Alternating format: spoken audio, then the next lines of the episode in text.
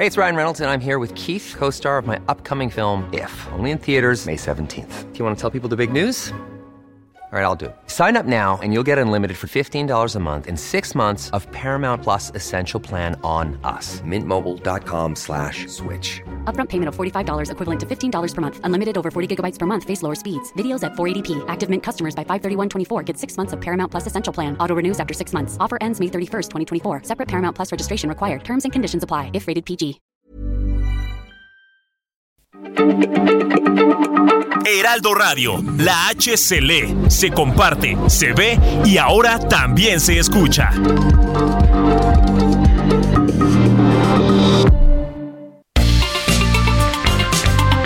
Heraldo Media Group presenta la información y el entretenimiento que usted necesita para estar enterado también en su descanso.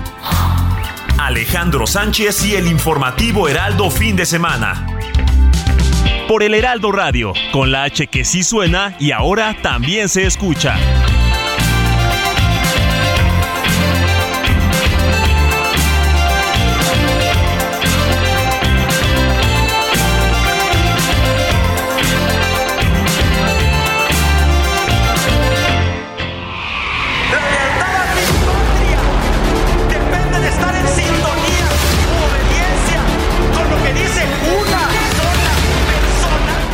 Yo creo que este es un gobierno que se aprecia de ser transparente y que lo que ha trascendido de información pues no afecta la marcha de, del Poder Ejecutivo Federal.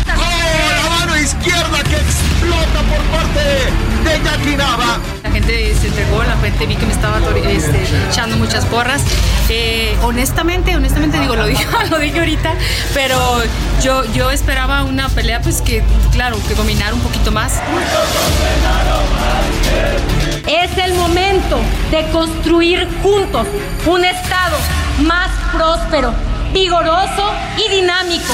Avancemos unidos para recordarle a todo México por qué Aguascalientes ha sido, es y seguirá siendo el mejor lugar para vivir.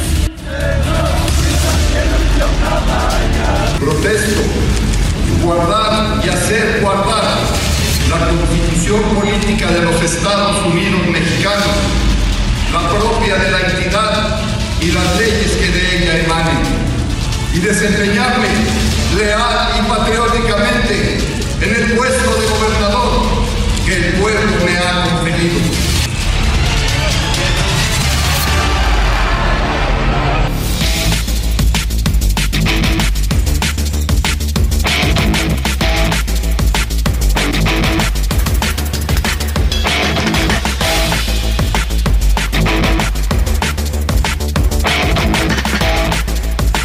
Muy buenos días, hoy es domingo 2 de octubre, ese 2 de octubre que no se olvida en la historia de nuestro país. Son las 7 de la mañana con dos minutos, tiempo del centro de México y les damos la más cordial bienvenidas a este espacio informativo fin de semana con Alejandro Sánchez y su gran equipo de trabajo. Los invitamos amigos del 98.5 FM en la Ciudad de México y de toda la República Mexicana a través también por supuesto de nuestra cadena Now Media Radio en Estados Unidos a que se queden con nosotros porque desde este momento 7 de la mañana con tres minutos hasta las 10.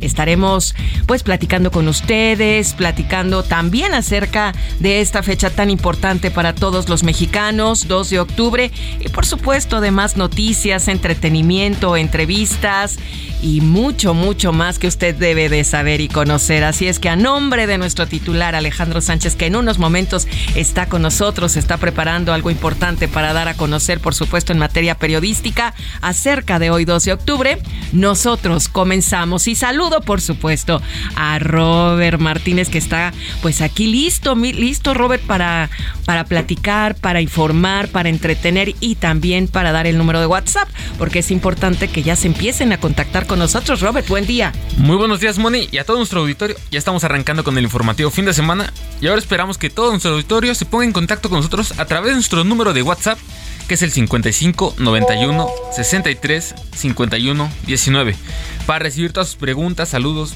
felicitaciones, alguna denuncia ciudadana porque somos el enlace con la autoridad correspondiente. Y como ese es Moni, hoy es un día muy importante porque justamente la semana pasada lo estamos platicando.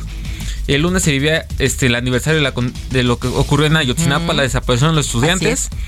Y además, ocho días, días después, ahorita estamos viviendo este, el aniversario número 54 de la en el triste momento del 2 de octubre de 1968. Ya platicaremos a lo largo de este programa. Tenemos el tiempo suficiente y necesario, Robert. ¿Y qué te parece si comenzamos con un resumen de las noticias más importantes? Porque si usted se acaba de despertar en este momento o va llegando del trabajo, de alguna reunión, pues entérese, ¿verdad? Antes de poner la, la cabecita en la almohada y dormir o de levantarse y saber qué es lo que sucede aquí en nuestro país y en todo el planeta. Vamos pues a comenzar.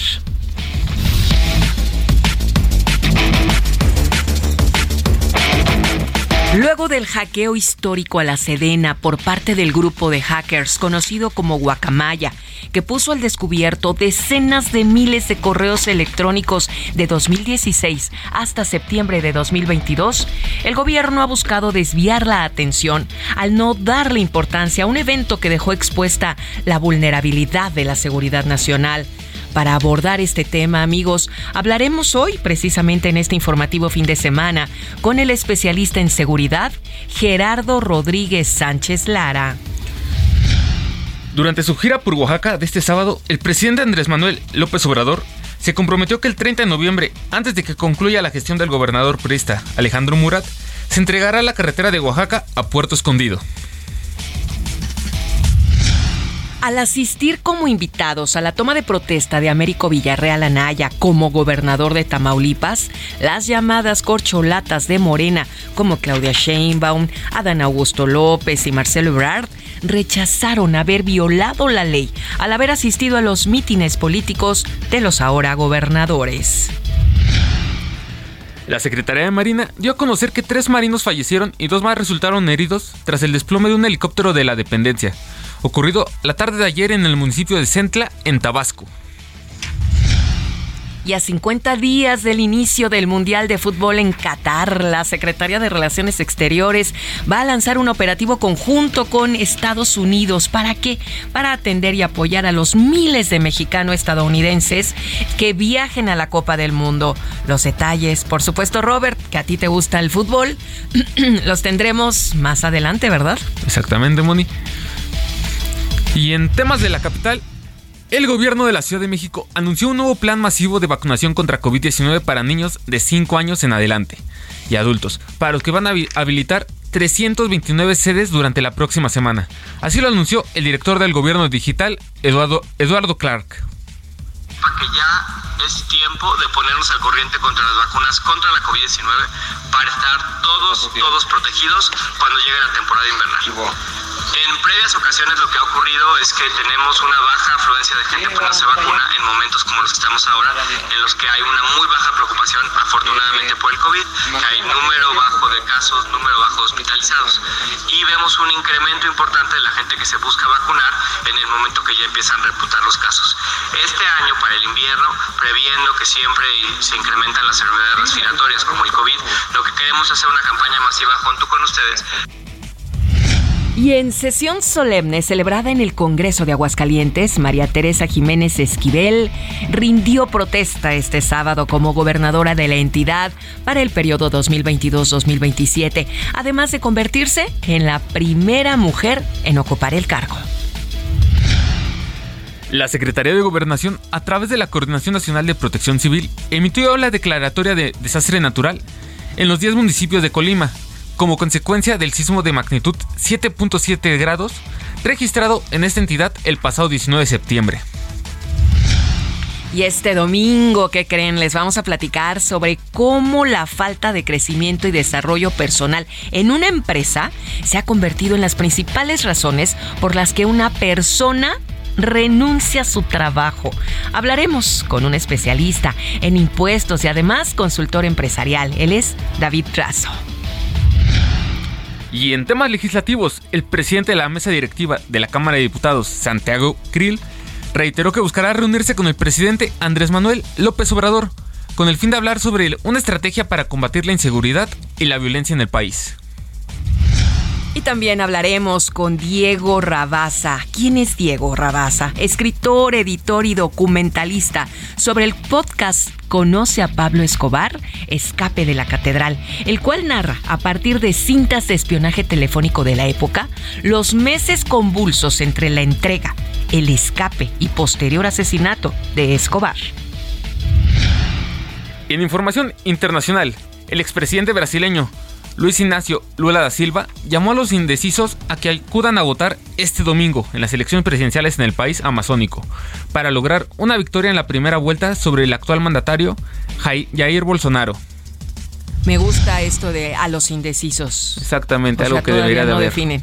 Esto, estas llamadas también tendría que haber en México, de muchos que se abstienen a votar. Así es, los indecisos, me gustó este nombre. Bueno, pues vamos con más noticias internacionales porque el Papa Francisco dirigió hoy domingo de manera pública al presidente de Rusia, se dirigió a él, a Vladimir Putin, a quien llamó a detener la espiral de violencia y muerte en Ucrania y expresó su preocupación por el riesgo de una escalada nuclear en el, planeta, aunque no lo llamó por su nombre.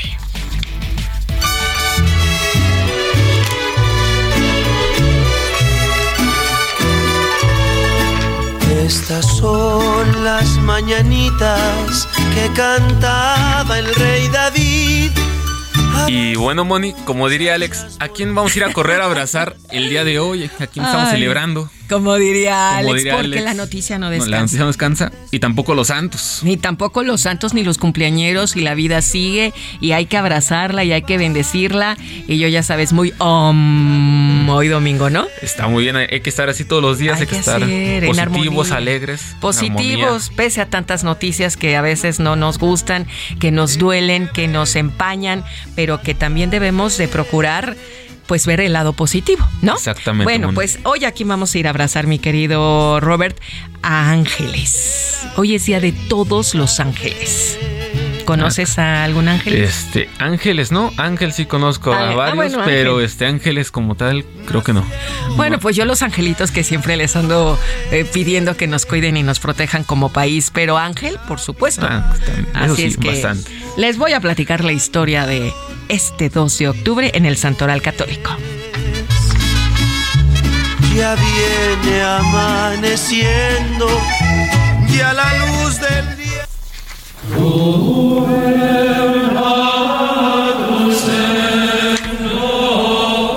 2 de octubre, según el Santoral Católico, se conmemora a los ángeles custodios también conocidos como ángeles de la guarda, que son criaturas celestiales y de suma importancia para todos los creyentes. Según la tradición, estas figuras tienen como misión proteger y guiar a los feligreses durante su paso por la tierra, con el propósito de facilitarles su ascenso a los cielos.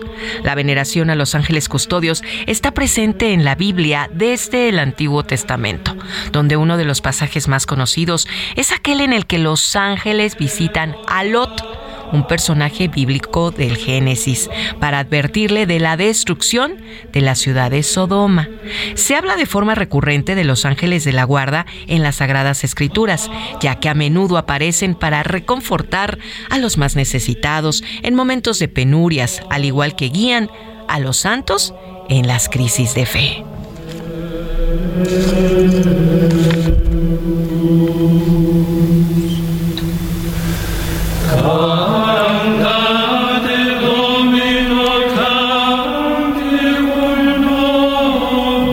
Bueno, pues esta es la historia, mi querido Robert de amigos. Y vamos a regresar a las mañanitas, porque además de Ángel, le vamos a dar un abrazo a Eleuterio, Saturio, Teófilo y Jorge. Pues yo conozco a Eleuterio y a Jorge y a Ángel.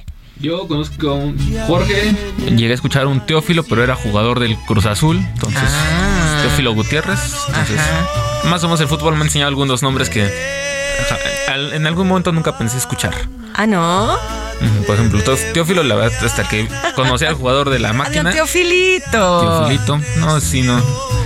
Saturio. Saturio, este, no, estoy así, Moni. Nada más Jorge es el único que sí, ese es el único nombre que sí te manejo. Ah, bueno, pues muchas felicidades al amigo de Robert, a Jorge. Yo tengo mi primo Jorge Eduardo, que lo quiero, lo adoro, está en Cuernavaca. Y muchas felicidades. Felicidades a todos. Así es. En su santo se encuentre gustoso y tranquilo su fiel corazón.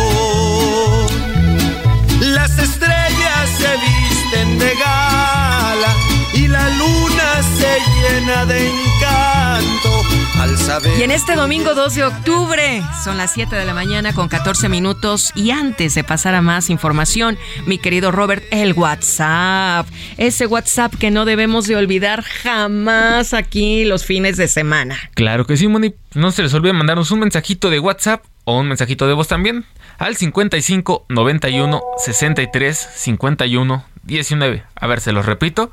Es el 55 91 63 51 19. Perfecto. Aquí vamos a estar esperando todos sus mensajitos, sus denuncias. Y aquí lo vamos a estar leyendo. Y si tienen mensajitos de voz, también aquí se vamos a estar poniendo. ¿Y de qué están desayunando? ¿Cómo ¿Qué van a festejar este domingo? Exactamente. Oye, vamos a dar las rutas por las que va a pasar la marcha ¿eh? del 2 de octubre. También es muy importante porque, pues, generalmente los domingos las familias solemos salir a pasear, los novios, los cuates. Entonces, pues hay que ver por Para dónde sí, por dónde no. Porque va a ser un día muy, Caótico. muy movido, muy caótico. Pero más en el centro. En el centro, principalmente, como dices, Moni. Entonces, para que se vayan previniendo, por si quieren ir a dar una vuelta en el Zócalo, ir No, a Bellas Artes, hoy no. mejor este busquen otro. Mejor vayan a Tlalpan, a Coyoacán, a San Ángel, a Chapultepec. Chapultepec. Hay varios lugares aquí en la ciudad que pueden conocer. A CEU también. A CEU. Ah, no, Ah, es muy bonito los domingos y más por Sí. ahí en el área de islas. islas. Ah, este, los domingos por lo general las familias llevan a sus perritos. Entonces está, está muy divertido, la verdad. Está padre. Está bueno, pues vámonos del otro lado, porque el centro, pues ahí van a estar en constante afluencia y, y- y un caos. Entonces, mejor no, no provoquemos más. Bueno, pues vámonos. ¿A dónde Ulises y Diego? Alejandro Sánchez y el informativo Heraldo fin de semana. Al inicio del programa, mi querido Robert, hablamos que hoy es 2 de octubre, ya que mes de este año, el, o- el décimo, onceavo, décimo, ¿verdad? Décimo ya, es que ya te juro que ya quiero que sea diciembre. Sí, pues, ya falta pero poquito. ya falta poquito. Pero hoy 2 de octubre tenemos efemérides. ¿Cuál es? ¿Cuál Claro sí, empezamos? Moni, Día pues- Internacional de la No Violencia. Exactamente, Moni. Pues el 2 de octubre se celebra el Día Internacional de la No Violencia, decretado por la Organización de las Naciones Unidas.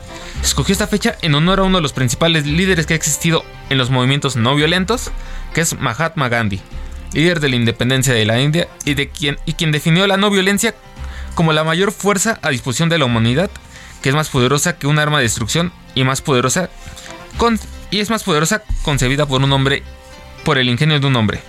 El decreto para este día fue aprobado el 15 de junio de 2007 y desde entonces cada 2 de octubre se celebra este día. Pero también hoy tenemos el Día Europeo de la Depresión. A ver, cuéntanos un poquito Ay, más el de Día esto. de Europeo, y Europeo, ¿eh? Debería ser. Día Mundial. Bueno, esto se festeja desde el 2004 y es el primer domingo de cada eh, mes de octubre, en virtud de que solo en Europa, por eso se festeja el Día de la Depresión Euro en Europa, porque existen 30 millones de pacientes mentales con depresión crónica. Se estima que en todo el planeta existe un total de 350 millones de casos. La depresión, según datos de la OMS, de la Organización Mundial de la Salud, pues es la, la principal causa de discapacidad en todo el mundo. Yo creo que es totalmente cierto, ¿eh? Cuando uno está deprimido, bueno, pues no quieres hacer nada y todo parece fatídico, mal, terrible y hay que tratarlo como un trastorno mental, porque para el año 2014 lo padecían cerca de 2.5 millones de españoles y ese número, cerca del 46% de las personas no sabían que la padecían y un 57 no recibe el tratamiento necesario. Esto es muy importante, Robert, porque No. cuántas personas no ves tristes y- y, dices, ay, es que así es de tranquis, ¿no? Y no sabes si a lo mejor es depresión. No, y más, por ejemplo, esto des- después de dos años de pandemia, también lo vimos mucho en México, la gente que vivió en depresión, los, los intentos de suicidio, que ya lo hablamos al- en algún espacio del programa, los Ajá. divorcios, todo es ahora es que esta pandemia vino a, a, exponer un poquito más esta situación de la depresión, le hizo más visible en un país como México, donde antes no se digamos se sabía esconder un poquito o la, o la sabíamos ha habido, siempre ha habido. o la sabíamos disimular con una sonrisa por fuera, claro. pero toda esta pandemia nos vino se a, desató desató todo ese tipo de enfermedades. Oye, qué terrible. Pero sí es un trastorno que hay que, que manejar, que cuidar y pedir ayuda. Y tratarse bien y no confundir con la tristeza, nos dice Diego Iván González. ¿Por qué? Porque a veces uno está triste por X razón, pero eso no es depresión. Pero Exacto. a veces ya es una tristeza crónica que puede ser depresión. Y bueno, si conjuntas la depresión con la ansiedad, olvídate. Sí, mejor atenderse en el momento indicado cuando empiecen con algún síntoma y tratarse adecuadamente. Así es, ese es el exhorto que les hacemos a nuestros amigos radioescuchas del Heraldo Radio y sobre todo del informativo fin de semana, que nos platiquen, ¿no? Exactamente. ¿Ustedes están tristes? Mándanos algún mensajito, una, este, un comentario sobre si les ha pasado esta situación, más ahorita con la pandemia, más ahorita que vamos saliendo, si ya pasaron, si tuvieron que ir a ayuda psicológica, mándanos un mensajito al 55 91 63 51 19. A ver, ahí les va otra vez, que es el 55 91 63 51 19. Muy bien, y tenemos otra efeméride muy importante, Día Mundial de los Animales de Granja. Día Mundial de los Animales de Granja. A ver, Robert, ¿por qué hoy es 2 de octubre? ¿Por qué pues, se festeja? Pues mira, es una fecha para poner manifiesto y con, hacer conciencia en el mundo del sufrimiento y la muerte de los animales que viven en granjas y en mataderos. Incluso los animales que viven para producir huevos o leche malviven en granjas industriales, donde lo único que les importa es la cantidad de los productos que pueden obtener de ellos, sin tener en cuenta que la calidad de vida que les puede dar estos animales y por lo general son explotados hasta la muerte en muchas ocasiones. La fecha seleccionada coincide, como habíamos comentado, con el nacimiento de Mahatma Gandhi por su condición también que él era vegetariano. Sí, claro. ¿Y cuántas personas que nos sintonizan no son crudiveganas, vegetarianas? Yo la verdad, no. Pero sí quiero a los animales. Yo, este, yo también quiero muchos animales, pero yo sí también soy de, de, comer un poco de todo. Un poco de todo, pero no en exceso, porque Robert siempre está en el gym. Si no está trabajando aquí en todos los asuntos informativos eh, de radio no. y tele para el informativo fin de semana, se la pasa nada en el más, gimnasio. Nada más un poquito. Está muy bien, eso es salud, salud física y mental. 7 de la mañana con 21 minutos tiempo del centro de México y ahorita que estoy volteando aquí a la cabina central, a nuestra área de producción, veo, ¿sabes a quién? A, a Héctor Vieira, que nos trae unas efemérides buenísimas musicales. Así es que también tendremos regalos para una obra de teatro. Vamos a tener boletos para una obra de teatro. Ay, amigos, qué buen programa. Para que se pongan a pongan atención porque va, va, a haber una dinámica, va dos a haber boletos para dos obras de teatro. Vamos a hacer una pregunta para que estén al pendiente wow. del programa al 100% y más adelante les daremos esta invitación. Eso. Pero mira, Moni, vamos a un pequeño adelantito de los deportes con Jorge Mile, a ver qué nos tiene para este, este domingo. Vamos. Saludos Alex, buen domingo para todos. Desgraciadamente tenemos que iniciar este avance de los deportes con una muy mala noticia, una tragedia enorme, la más grande en la historia del fútbol. Se dio en Indonesia. Al momento se dice más de 174 muertos, más de 180 heridos en una bronca que se dio entre el Arema y el Persebellá en el estadio Canjurujan. Vamos con lo sucedido en el balompié mexicano. Cruz Azul derrotó a Chivas 2 por 1 en el estadio Azteca. Monterrey le saca el empate sin goles al Pachuca y los Rayados así aseguraron el segundo lugar en la tabla. Los Tigres golean 3 por 0 al San Luis. Este domingo se juega Toluca contra Querétaro, Santos contra el Mazatlán y León contra Tijuana. Ya platicaremos, por supuesto, de lo que sucederá en la NFL. Y ayer le puso punto final Jackie Nava a su carrera 21 años sobre el cuadrilátero con una emotiva victoria por la larga ruta frente a una Argentina que de verdad vino a darlo todo y más. Por supuesto que platicaremos de lo que vivimos en Ringside ayer aquí en El Heraldo Radio. Hasta el momento, este es el avance deportivo. Pues, pues mira, Moni, qué triste iniciar con este, este tema de deportes, lo que sucedió en Indonesia. Nos hace recordar lo que sucedió apenas hace algunos meses, en marzo de este año, en Querétaro, cuando se enfrentó al Atlas. Porque justamente es, fue un tema muy similar, porque fue dos porras de equipos rivales donde uno de los, el visitante tenía prohibido ir al estadio, se las ingeniaron para asistir, y lo cual derivó a una un conflicto, una batalla campal ahí en el pleno estadio, donde los policías aquí fue algo que también fue muy criticado en redes sociales, porque veas usando los este, bombas, bueno, es que bombas de humo para tratar de calmar la situación, pero es algo que está prohibido tanto por la FIFA, que se utilice ese tipo de herramientas, ese tipo de armamento en los estadios. Porque lo que se busca es salvar o estar, o así que tratar de tener todo más en calma. Y es algo que pues tristemente no se ve allá. Y hubo hasta el momento 127 muertos. y ahora le tocó a Indonesia. Y ahora nos tocó a Indonesia. Pero bueno, Moni, pues ya nos está cortando un poquito la guillotina. Se me hace que ahora es momento de ir a una pequeña pausa. Y ahorita volvemos con más información. Aquí en el Heraldo Radio. Con todo lo que sucedió con las corcholatas presidenciales este sábado. Me late. Gracias. Vámonos a corte.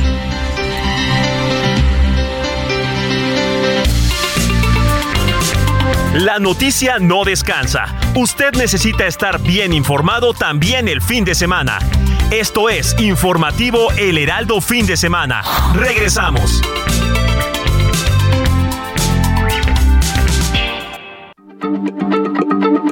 Heraldo Radio, la H se lee, se comparte, se ve y ahora también se escucha.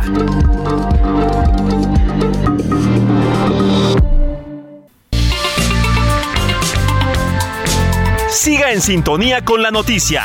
Alejandro Sánchez y el informativo Heraldo fin de semana. Continuamos.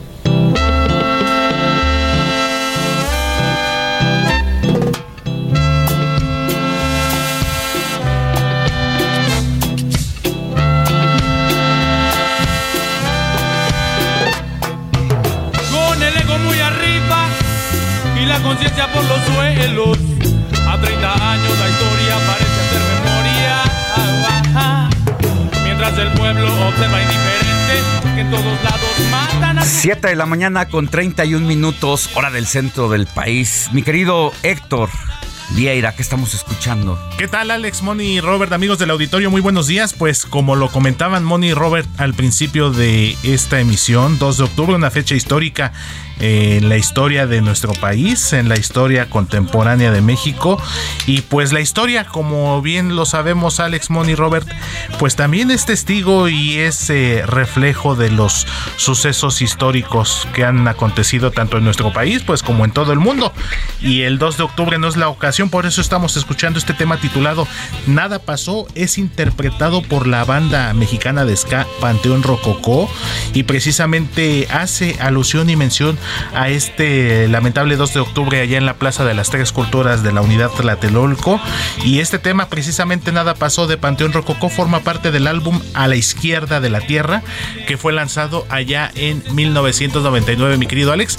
Un año convulso también a nivel eh, estudiantil en nuestro país, porque fue justamente en 1999 cuando la Universidad Nacional Autónoma de México vivía la, que fue la huelga más larga de su historia de 11 meses prácticamente un año y que bueno, culminó en aquel domingo 6 de febrero del año 2000 con la entrada de la entonces Policía Federal Preventiva a Ciudad Universitaria. Entonces, curiosamente, en 1999 también un año muy intenso en lo que se refiere al sector estudiantil en nuestro país, Alex.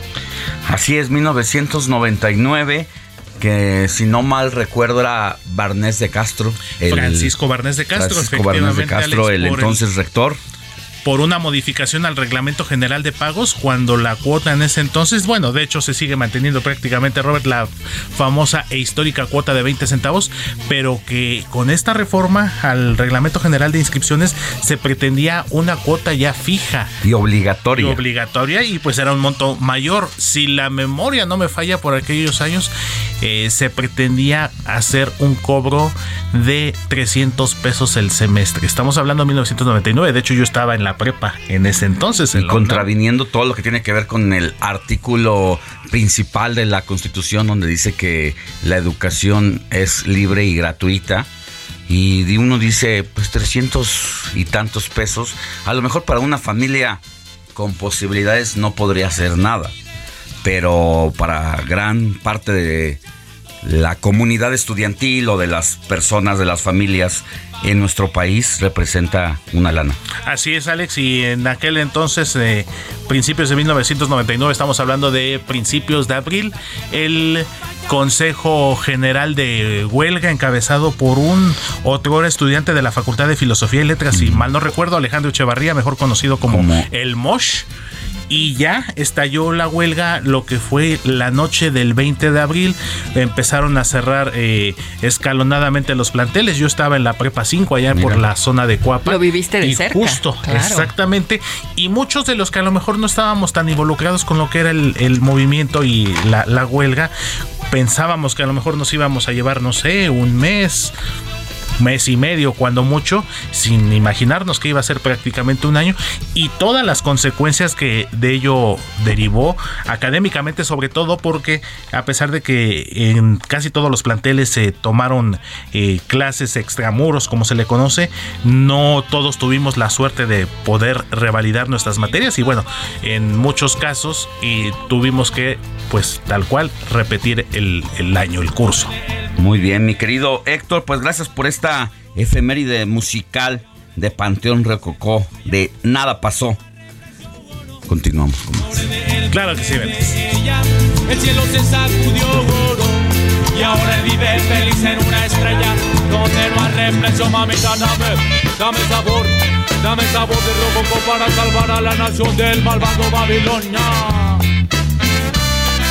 Alejandro Sánchez y el informativo Heraldo fin de semana.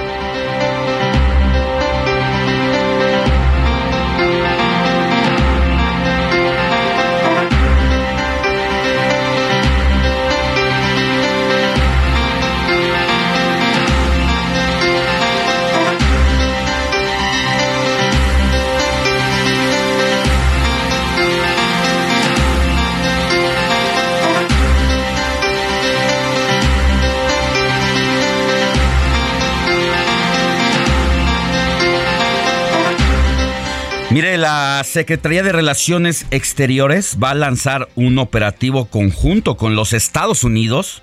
Sí, México y Estados Unidos lanzarán un operativo para atender y apoyar a los miles de mexicanos estadounidenses que viajen al Mundial de Fútbol Qatar 2022, próximo a iniciar en 50 días, es decir, el 20 de noviembre. Escuchemos el reporte de Iván Saldaña.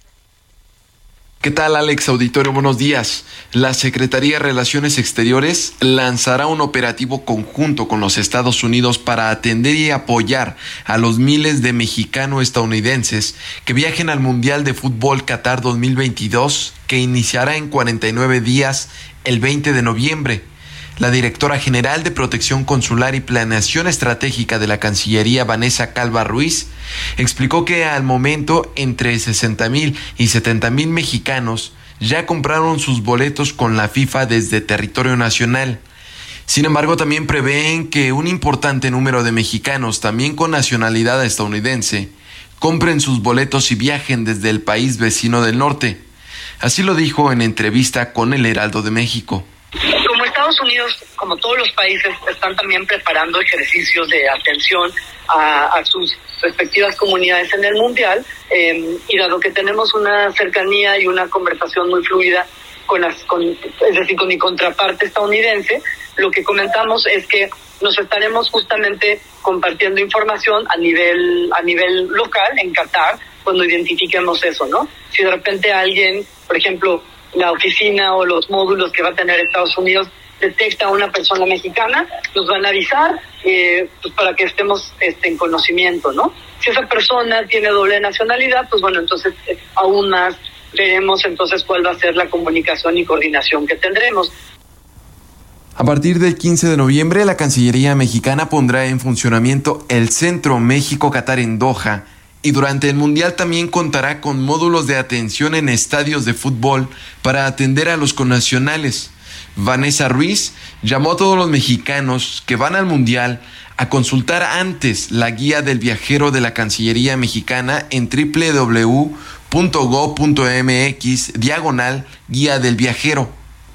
Entonces, la idea aquí es que podamos promover que la gente prepare su viaje y que, y que no sea una sorpresa de repente que tú llegues y digas, sabes que yo no sabía esto, ¿no? A partir del próximo primero de noviembre, igual que cualquier extranjero, los mexicanos que quieran viajar al Mundial deberán tramitar un tipo de visa llamado Haya Card, a la que accederán si cumplen con los requisitos como contar con un pasaje aéreo, boleto para el estadio, ruta de viaje y hospedaje. También se requiere un seguro médico de cobertura internacional y previo al viaje rellenar la guía ETRAS, una aplicación móvil que desarrolló el gobierno de Qatar en materia de sanidad, en la que se pedirá comprobar las vacunas anti-COVID-19 con las que cuenta el viajero. Alex, mi reporte esta mañana. Muchas gracias, Iván Saldaña. Son las 7 de la mañana con 39 minutos, hora del centro del país. Pero mira, Alex, así que complementando un poquito esta información, ¿sabías cuántos mexicanos están destinados a ir? Bueno, se tiene aproximadamente que van a ir a Qatar en este mundial de fútbol. En esta Copa Mundial. ¿Cuántos? De 60 a 80 mil aficionados, siendo México uno de los principales países donde más aficionados van a aportar al Mundial de Fútbol. Otro es este Estados Unidos, justamente por eso me sonó muy importante esta, este acuerdo al que van a llegar ambos países. Y otro de los países, bueno, digamos que ya que más, más aficionados aporta es Inglaterra, Alemania, India y los que no mm. podían faltar nunca a un mundial, Brasil y Argentina. ¿Cuánto se necesitará eh, económicamente hablando para hacer este viaje? O sea, incluyendo boleto de avión, hospedaje, comida. ¿Cuánto crees que pueda necesitarse, Moni, para hacer este viaje?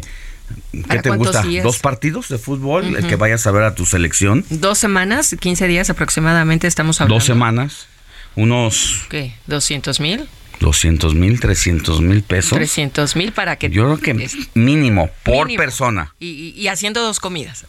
Y además sin beber alcohol, porque una de las principales reglas de aquel país, pues es precisamente que Qatar no permite a sus ciudadanos, pero ni siquiera a los turistas, a que puedan viajar, a que puedan hacer este viaje y beber alcohol en los estadios, no en cualquier restaurante. Va a haber zonas determinadas, como el hotel, donde solamente ahí puedas hacerlo. Así que para aquellos que les gusta la fiesta y que van en gran medida aparte de sus viajes por esta razón, pues malas noticias porque no se puede comportarse bien. Pero mira Alex, ya tengo aquí el datito exactamente de cuánto cuesta para un mexicano tan solo ir al partido inaugural, a los otros dos este de la fase de grupos con todo transporte, hospedaje y alimentación incluido, pero digamos ya siendo lo más económicamente hablando. Es decir, como dirían aquí en la 4T, lo más austero, lo más republicano. Entonces, este, son 92 mil pesos mexicanos ya con los boletos en días? ¿No dice? Dos semanas. a ir a un partido, Pero nada es más. Para dos semanas. Muy, muy, sumamente apretado. Exactamente. Es que tienes que ir muy justito. Muy corto. Muy corto. Y, ni traer souvenirs ni nada. Y nada más te alcanza para los tres partidos de la fase de grupos. Y así que con el deseo de que México llegue al cuarto quinto partido. Ajá pero nada más para los tres partidos que son los que México va a jugar sí o sí son 92 los de mil, cajón. los de cajón son 92 mil pesos pero, mexicanos. 92 mil pero sin entrar al estadio. Entrando ya incluye entrando. ya incluye el partido inaugural y las dos fases de grupos. un presupuesto muy conservador. De dónde es la fuente aquí de quién hace ese este, ejercicio Gol.com es una fuente se deportiva. Me hace muy, muy, pero también con boleto de avión ida y vuelta. Sí. Se me hace muy, muy, muy, pero, sumamente corto porque conozco a una familia que se va precisamente en noviembre y por persona es una familia de cuatro integrantes. ¿Cuánto van a Y por persona estaban haciendo así el ejercicio mínimo de 200 mil pesos por cada uno de los integrantes, incluyendo, a lo mejor ahí están haciendo un precio del boleto, el precio real, pero la verdad es que en este lado no lo he encontrado a un precio real, sino hay una agencia que te lo vende y se incrementa todo. Sí, mínimo 200 mil pesos, pues. A ver, a ver qué tal se pone aquel, aquel mundial de 2022. Pues se tienen muchas esperanzas de que sea un gran mundial, por, principalmente porque es la despedida de varios jugadores que han sido históricos. ¿Como quién? Este, se dice que puede ser el último mundial tanto de Cristiano Ronaldo y Messi, las mm. máximas figuras del fútbol en este en esta década. Ajá. También se habla, por ejemplo, ya pasando a México, que puede ser el último mundial de Guillermo Ochoa, aunque le ha dicho que todavía no cierra la, la puerta que sea su último mundial. Andrés Guardado, que dijo que ya se iba a retirar de la selección terminando este mundial. Héctor Herrera también dijo que ya podría ser su última participación mundialista. El guapo Héctor Herrera. El guapo Héctor Herrera. Ahora guapo. Ahora guapo. Ahora muy guapo. Entonces, y aparte, como lo hemos visto creo que un poquito en la selección, que a lo mejor a muchos no nos gusta cómo están jugando, pero estamos viendo un cambio generacional donde jugadores que eran figuras como Javier Hernández Chicharito ya no está figurando en la selección. Oye, pero al final no lo llevará el entrenador, el Tata.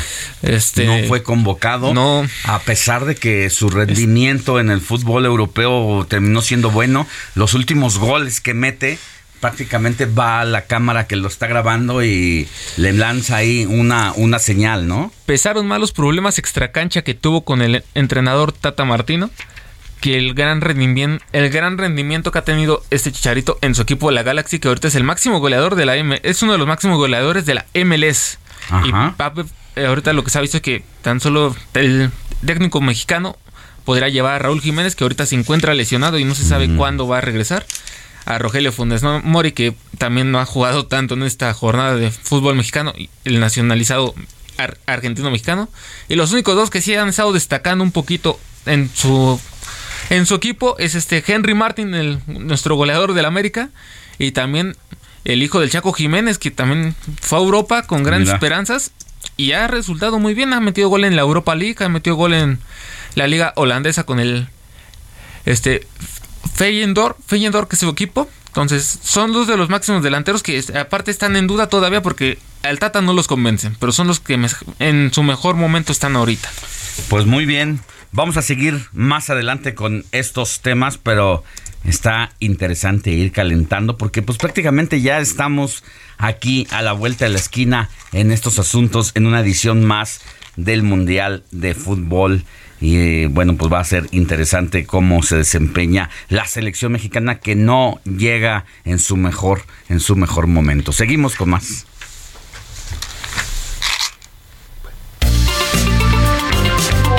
Comparte tus comentarios y denuncias en el WhatsApp del informativo fin de semana. Escríbenos o envíanos un mensaje de voz al 55 91 63 51 19.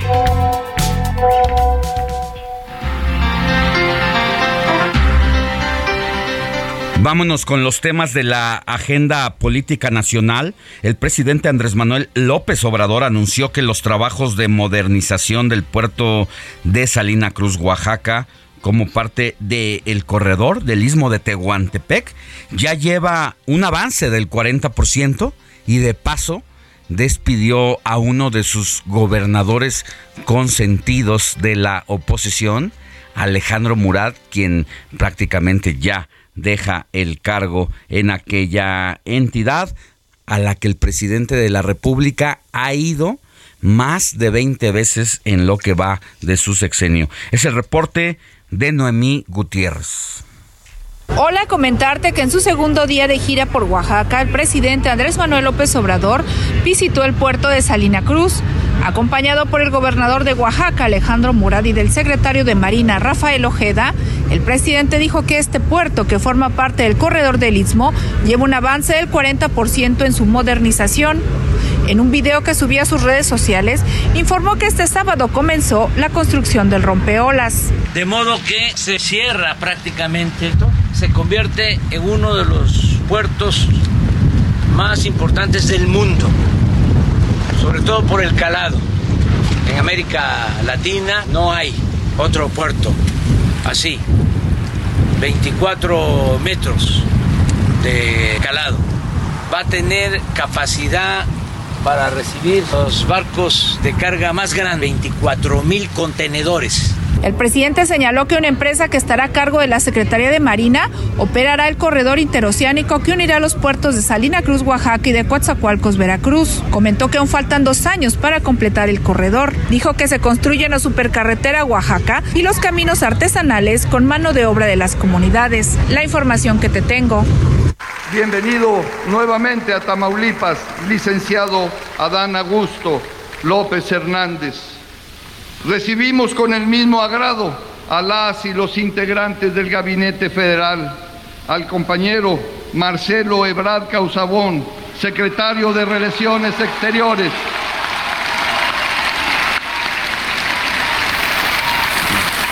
A la jefa de gobierno de la Ciudad de México, doctora Claudia Sheinbaum Pardo.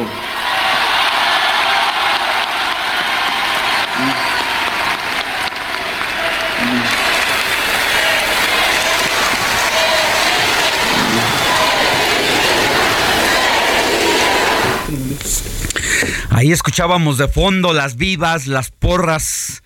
A estas alturas, a pesar de que faltan prácticamente dos años para que ocurran las elecciones presidenciales, las de 2024, pues ya escuchamos los coros de presidente, presidenta, que andan muy activas las corcholatas del presidente de la República. A veces cuando uno dice corcholatas, parece que uno es el creador de ese término en mala fe, cuando realmente ha sido el presidente de la República, Andrés Manuel López Obrador, quien ha bautizado así a sus personajes del gobierno federal, que él cree que pueden tener posibilidades o que les ha dado el visto bueno para que se muevan rumbo a la candidatura presidencial.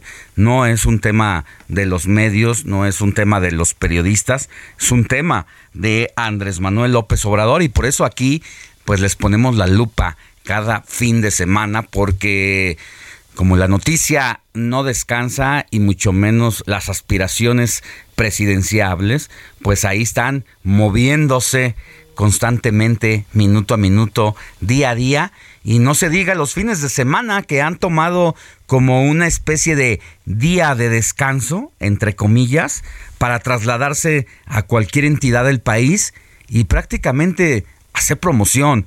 Aunque no lo aceptan de esa manera, pues sí, están activos. Y el titular de la Secretaría de Gobernación, Adán Augusto López, se deslindó sobre el paradero del ahora exgobernador de Tamaulipas, Francisco Javier García Cabeza de Vaca, a donde acudió a este cambio de gobierno, mi querido Robert, para estar ahí en ese acto cívico.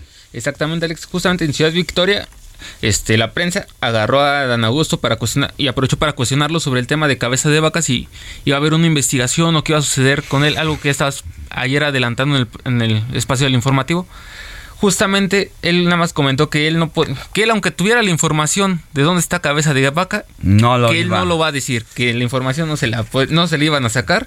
Y ya que pues, así que hay que retomar que el mandatario está bueno, el exmandatario está siendo investigado por presuntos delitos de lavado de dinero y asociación delictuosa. Sí, y terminando la gubernatura se le acababa el fuero y lo que se ha dicho es que se ha ido a refugiar al gobierno de los Estados Unidos donde él incluso tiene la doble nacionalidad eso pasa con Adán Augusto, pero la jefa de gobierno de la Ciudad de México, Claudia Sheinbaum, también acudió a la toma de posesión del gobernador de Tamaulipas, Américo Villarreal, y aseguró que él será el salvador de esta entidad. Escuchemos a Carlos Navarro. Buenos días, Alex Simoni. Les saludo con gusto a ustedes y al auditorio y les comento que la jefa de gobierno de la Ciudad de México, Claudia Sheinbaum, acompañó a Américo Villarreal en su toma de protesta como gobernador de Tamaulipas. El evento se llevó a cabo la mañana de ayer en el recinto del Congreso del Estado en Ciudad Victoria. A través de su cuenta de Twitter, la mandataria capitalina escribió lo siguiente. Venció el pueblo de Tamaulipas que con valentía y coraje decidió que ya era hora de un cambio verdadero, que ya era hora de la cuarta transformación. Como parte de la comitiva de invitados especiales, la titular del Ejecutivo Capitalino presenció la sesión pública y solemne de la 65 legislatura del Congreso Estatal, donde Villarreal convocó a diputadas y diputados a trabajar en favor del pueblo. Y un dato importante, el secretario de Relaciones Exteriores Marcelo Ebrard, el secretario de Gobernación y la jefa de gobierno estuvieron presentes con Américo Villarreal. Alex Simoni, la información que les tengo. Gracias, querido Carlos. Y también de última hora apareció en aquel evento el canciller Marcelo Ebrard sentado codo a codo al lado de Adán Augusto López, a quien prácticamente vitoreaban como presidente y Marcelo Ebrard ahí a un espacio, a una silla. Pero también tuvo actividades mi querida Moni Ricardo Monreal.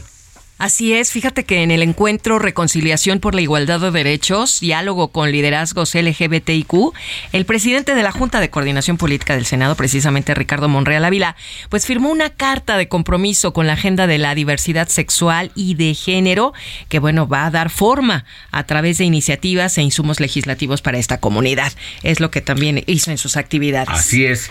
El hijo rebelde de la 4T, como le dicen al interior del partido del presidente López Obrador, porque entre sus preferidos no destaca y no ha destacado el nombre de Ricardo Monreal como uno de los aspirantes o suspirantes que puedan tener la, el visto bueno del presidente de la República. Sin embargo, él se ha movido por su cuenta, se ha movido por su lado y dice yo quiero la candidatura y aunque eso me represente pues un conflicto interno, ahí ahí estoy. Vamos a una pausa y volvemos con más información.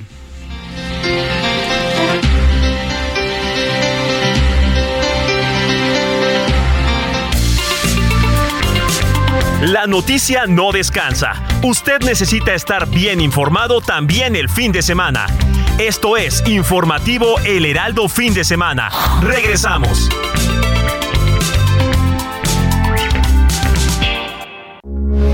Heraldo Radio, con la H que sí suena y ahora también se escucha. Heraldo Radio, con la H que sí suena y ahora también se escucha.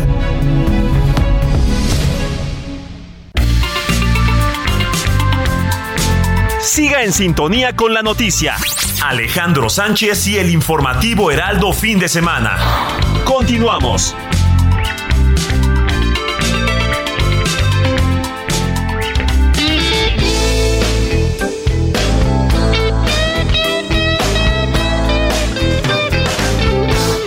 Noche del 2 de octubre me juraste amor eterno. Nuestras almas se fundieron en una pasión sin freno.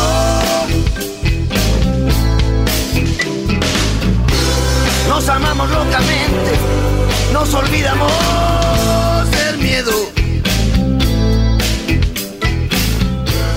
Mientras los demás corrían. 8 de la mañana con 3 minutos, hora del centro del país. Héctor Vieira, indiscutible, eh, no, no se puede no reconocer la voz de este cantante.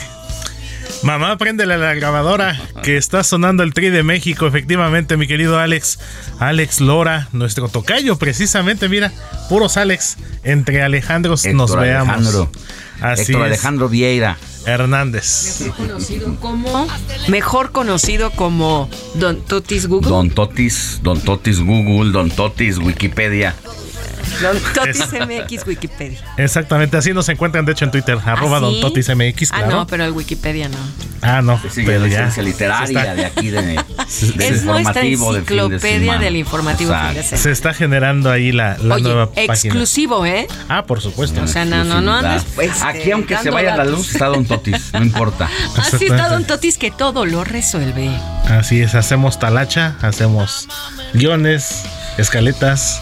Todos cortes, hacemos de todo. Todo, es que por todos, supuesto. todos porque somos- Pancito somos, pozole más al rato. somos un equipazo, mi Robert. Hasta barre el estudio, porque Este- luego ha habido basurita, dejan- ¿verdad? Exactamente. Y, vamos por la escoba y a barrer para limpiar. Exactamente, mi querida Moni. Ahora sí que este equipo no lo tiene ni Obama, dirían por ahí. Nadie, solo el informativo fin de semana con Alex Sánchez. Así es, mi Moni. Pues hablando de Alex, precisamente Alex Lora y el Tri de México con este tema que estamos escuchando, también alusivo a la fecha que estamos eh, viviendo el día de hoy, 2 de octubre de 1968. Este tema titulado Amor del 2 de octubre de Alex Lora y el Tri. Este tema forma parte del álbum titulado No Podemos Volar y fue lanzado en el año 2000. Entonces, pues el día de hoy, la selección musical, pues estamos llevándola pues con la temática de esta fecha histórica que, que nos acompaña, Alex. Pues muy bien, vale la pena seguir recordando porque como dicen, 2 de octubre no se olvida y hay que tenerlo presente por todo lo que ocurrió en ese episodio, uno de los más oscuros de la vida nacional de este país. es Alex Lora, Amor del 2 de octubre.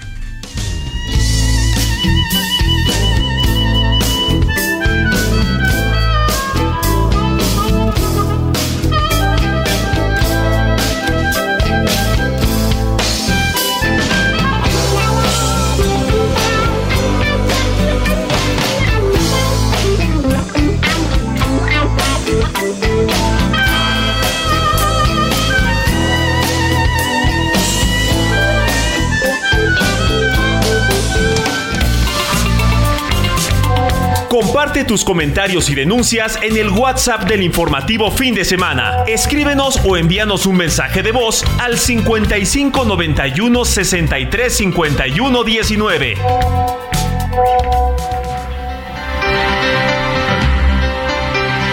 Ocho de la mañana con seis minutos, tiempo del centro de México y es momento de leer los mensajes de WhatsApp. ¿Cuál es el número, Robert? Es el 55 91 63 51 19. Muy bien, pues a este número han escrito nuestros siguientes amigos y nos dicen, muy buenos días a todo el equipo que hacen un excelente trabajo los fines de semana. ¿Pueden enviar una felicitación a mi papá, José Arturo, que cumple 69 años? Por Por favor. supuesto, un abrazo. ¿Nos dice de dónde? No nos dice. Sí, de la Ciudad de México, Ah, de Miguel de Cepeda. México. Nos escucha de la Ciudad de México y Miguel Cepeda le Pues quiere un abrazo mandar desde aquí. un para abrazo el cumpleañero que es su papá. José Arturo. a José Arturo que nos escucha por el 98.5 de FM. Hay que recordar que las frecuencias del Heraldo de Radio también eh, estamos en Monterrey por el 99.7 de FM, Guadalajara 100.3, La Laguna 104.3, Tampico 92.5, Oaxaca 97.7 Salina Cruz, 106.5 Tehuantepec, también Oaxaca, 98.1 Tuxtla Gutiérrez, 88.3 Tijuana 1700 y también del otro lado de la frontera allá en los Estados Unidos, mi querida Moni. Claro que sí, en McAllen 91.7 FM, Brownsville 93.5 FM y a través de nuestra cadena Now Media Radio en Chicago 102.9 FM y San Antonio 1520 AM. Tenemos totalmente cubierto la República y parte de, bueno, el sur de Estados Unidos, Sí. ¿no, Alex? Bueno, pues muchas felicidades a José Arturo, que hoy cumple 69 años y bueno, pues que Dios lo bendiga y que goce de Mucha mucha, salud. salud. Bien, bueno, pues ahí está el salu- saludito, mi querido Miguel Cepeda. Por otro lado, no se escucha Miguel Ángel Peñalosa. Muy buen día al mejor programa. Yo soy Miguel Ángel Eso. Peñalosa. ¿Qué más, mi querido Robert? También tenemos el mensajito de muy buenos días, Alex, Moni y Robert, aquí acompañados en su pro- en su bonito programa, no me los pierdo, nada más que no nos puso su, su nombre, también el que el- la persona que siempre nos escucha y siempre nos felicita, Alex, Moni Robert, muy buenos días, un cordial saludo desde McAllen, Texas. Es obligación es del presidente poder hacerse sus exámenes y darles la información. Esto respecto a lo que salió con el tema de la Sedena, de que se filtró la información. Bueno, que Sedena Leaks, que Sedena se le llama a este caso donde hackers han sustraído toda la información confidencial precisamente de una de las dependencias pues que más secretos de Estado guardan, ha sido violentada y ha sido sustraída y poco a poco se va a ir dando a conocer toda esa información. Más adelante vamos a hablar de ese tema, incluso vamos a entrevistar a Gerardo Rodríguez Sánchez Lara, él es profesor de la Universidad de las Américas Puebla y especialista en asuntos de seguridad nacional para que nos diga qué piensa de esta situación que sí debe de quitarle el sueño al presidente de la República y aparte de su gabinete, por mucho que ironice, que juegue, que diga en el lenguaje que no pasa nada, sí pasa y mucho. Exactamente, Alex. Y aquí, para terminar este saludo, un saludo a Laredo Smith, que es la persona que siempre Ah, está es mandando. Laredo es. Laredo Smith, la Laredo persona Smith. que siempre nos está escuchando Servidor desde McAllen. Texas. También la familia. Ocampo Telles desde la colonia Miscuac nos escribe y nos dice, no me pierdo los domingos el programa porque los sábados pues estamos en la iglesia, entonces no pueden escucharnos, pero los domingos sí están con nosotros. Muchas gracias. Y a Alex Robert, amigos que creen, tenemos, ¿Qué tenemos? 30 pases dobles para regalar. ¿Para qué va a 30, ser? así de 30, golpe? así de golpe. ¿No te vas a guardar ni cinco? No, sí, yo creo que dos. Me voy a agarrar yo dos, porque hoy quiero oír. ¿Saben qué? Que tenemos estos regalos que me encanta porque es de una obra de teatro que se presenta hoy domingo en el Centro Cultural San Ángel. Y los vamos a regalar para la función de las 4.30 de la tarde. 4.30 de la tarde. Pero ¿a dónde tenemos que mandar el WhatsApp, mi querido Robert? Porque saben que es el WhatsApp de nuestra um, área que se dedica a recopilar los datos de las personas que Para la obtienen los regalos. Claro, no es nuestro WhatsApp no es el del WhatsApp informativo, del no. informativo de fin de semana, Es otro sino de WhatsApp. la representación, digamos RP. RP de, del Relaciones Heraldo. Públicas. y bueno, pues solo nos tienen que enviar un mensaje de texto que diga quiero ir al teatro. ¿Con qué datos, Robert? Tiene que ponernos su nombre completo, como dijiste, Moni, el mensajito de quiero ir al teatro y es al número del 55 80 69 79 42. Déjenme se lo repito porque este es otro. Quiero número. ir al teatro, al WhatsApp. Mónica Reyes, quiero ir al teatro. al WhatsApp que es el 55 80 69 79 42. Y ya directamente en, la, en el ingreso el- del, del teatro, ya tiene la ahí- lista. Ahí tendrán la lista y se pondrán en contacto con ustedes para decirles si resultaron ganadores o no de esta, A ver, de pero ¿cuál dinámica. es la obra? Margarita Gralia, fíjate qué gran actriz, guapísima. Que por cierto tiene una churrería allá en San Miguel de ¿Ah, Allende, sí? allá en Guanajuato y deliciosa. Bueno, Margarita Gralia, Roberto Blandón, Raquel Garza y Beatriz Moreno, hoy los esperan en la obra Los Guajolotes Salvajes. Y van a estar en el Teatro Centro Cultural, bueno, en el Centro Cultural San Ángel. Y es una obra muy picante, muy divertida, muy divertida, muy incisiva. Una comedia que, ¿saben qué? Nos va a desplumar, pero de risa. Así es que digo, para equilibrar un poco el día, hay que ir a reír, ¿no? Con esta comedia a título de Margarita Gralia, Roberto Blandón, Raquel Garza, Beatriz Moreno, en Los Guajolotes Salvajes. Está de viernes a domingo, pero hoy vamos a regalar 30 pases dobles para la función de las 4.30 de la tarde. De nueva cuenta el WhatsApp, Robert, y que pues se escriban ya. Exactamente, Moni. Nada más no se olvide poner su nombre completo y el mensajito de quiero ir al teatro al número del 55 80 69 79 42. Muy bien, pues a escribir, chicos.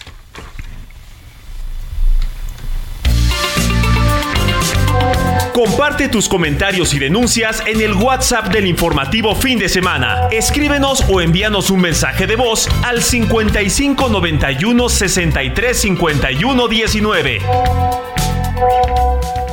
la vulneración de los sistemas informáticos de la Sedena por hackers que se identifican como guacamayas es un hecho inédito, cuyas consecuencias deben ser analizadas y valoradas en todas sus dimensiones. El Senado de la República tiene la facultad exclusiva de aprobar y dar seguimiento a la Estrategia Nacional de Seguridad Pública y también comparte con la Cámara de Diputados facultades en materia de seguridad nacional. ¿Qué tema el que ocurrió este fin de semana precisamente en contra de una de las dependencias más importantes para el gobierno del presidente López Obrador? Estábamos leyendo la revista Proceso de cómo aborda el tema del hackeo y dice que la Sedena la dependencia más hermética y opaca del gobierno federal, pues ha quedado de golpe al desnudo. Más de 4 millones 144 mil documentos les fueron extraídos por el colectivo Guacamaya, el cual empezó a compartirlos con activistas y periodistas. Y entre los documentos internos aparecen los contratos de las obras emblemáticas de la 4T, informes confidenciales de inteligencia, fichas detalladas de delincuentes, la agenda del secretario Luis Crescencio Sandoval y hasta la información de casos emblemáticos que han involucrado a la institución castrense como la desaparición de los normalistas de Ayotzinapa. Y aunque el presidente Andrés Manuel López Obrador minimizó el día viernes el caso, pues hay que entender y hay que estar conscientes que el presidente de la República es un genio de la comunicación y que a veces siembra temas en coyunturas específicas para que no hablemos o no abordemos de los temas que le incomodan y de la realidad que ocurre en este país, suele soltar, suele soltar distintas temáticas para distraer la atención. Y en este caso pues puso una canción de Chicoche para que el hackeo de la Secretaría de la Defensa Nacional o a la Secretaría de la Defensa Nacional realizado con el, por el colectivo Guacamaya pues no estuviera en boga, pero esto es imposible porque pone al desnudo las entrañas de una de las instituciones, como lo dice la revista Proceso, más opacas del gobierno federal a la que el mandatario ha entregado el control de seguridad pública, las aduanas, la migración, la inteligencia e incluso las, los ha puesto a construir obras de infraestructura. Una situación bastante delicada que va a dar de qué hablar de aquí a que termine el gobierno del presidente de la República y precisamente sobre este hecho ayer en su viaje a Tamaulipas el secretario de Gobernación Adán Augusto López según él consideró que la información hackeada a la Sedena no afecta la marcha del poder ejecutivo. Es el reporte de Paris Salazar.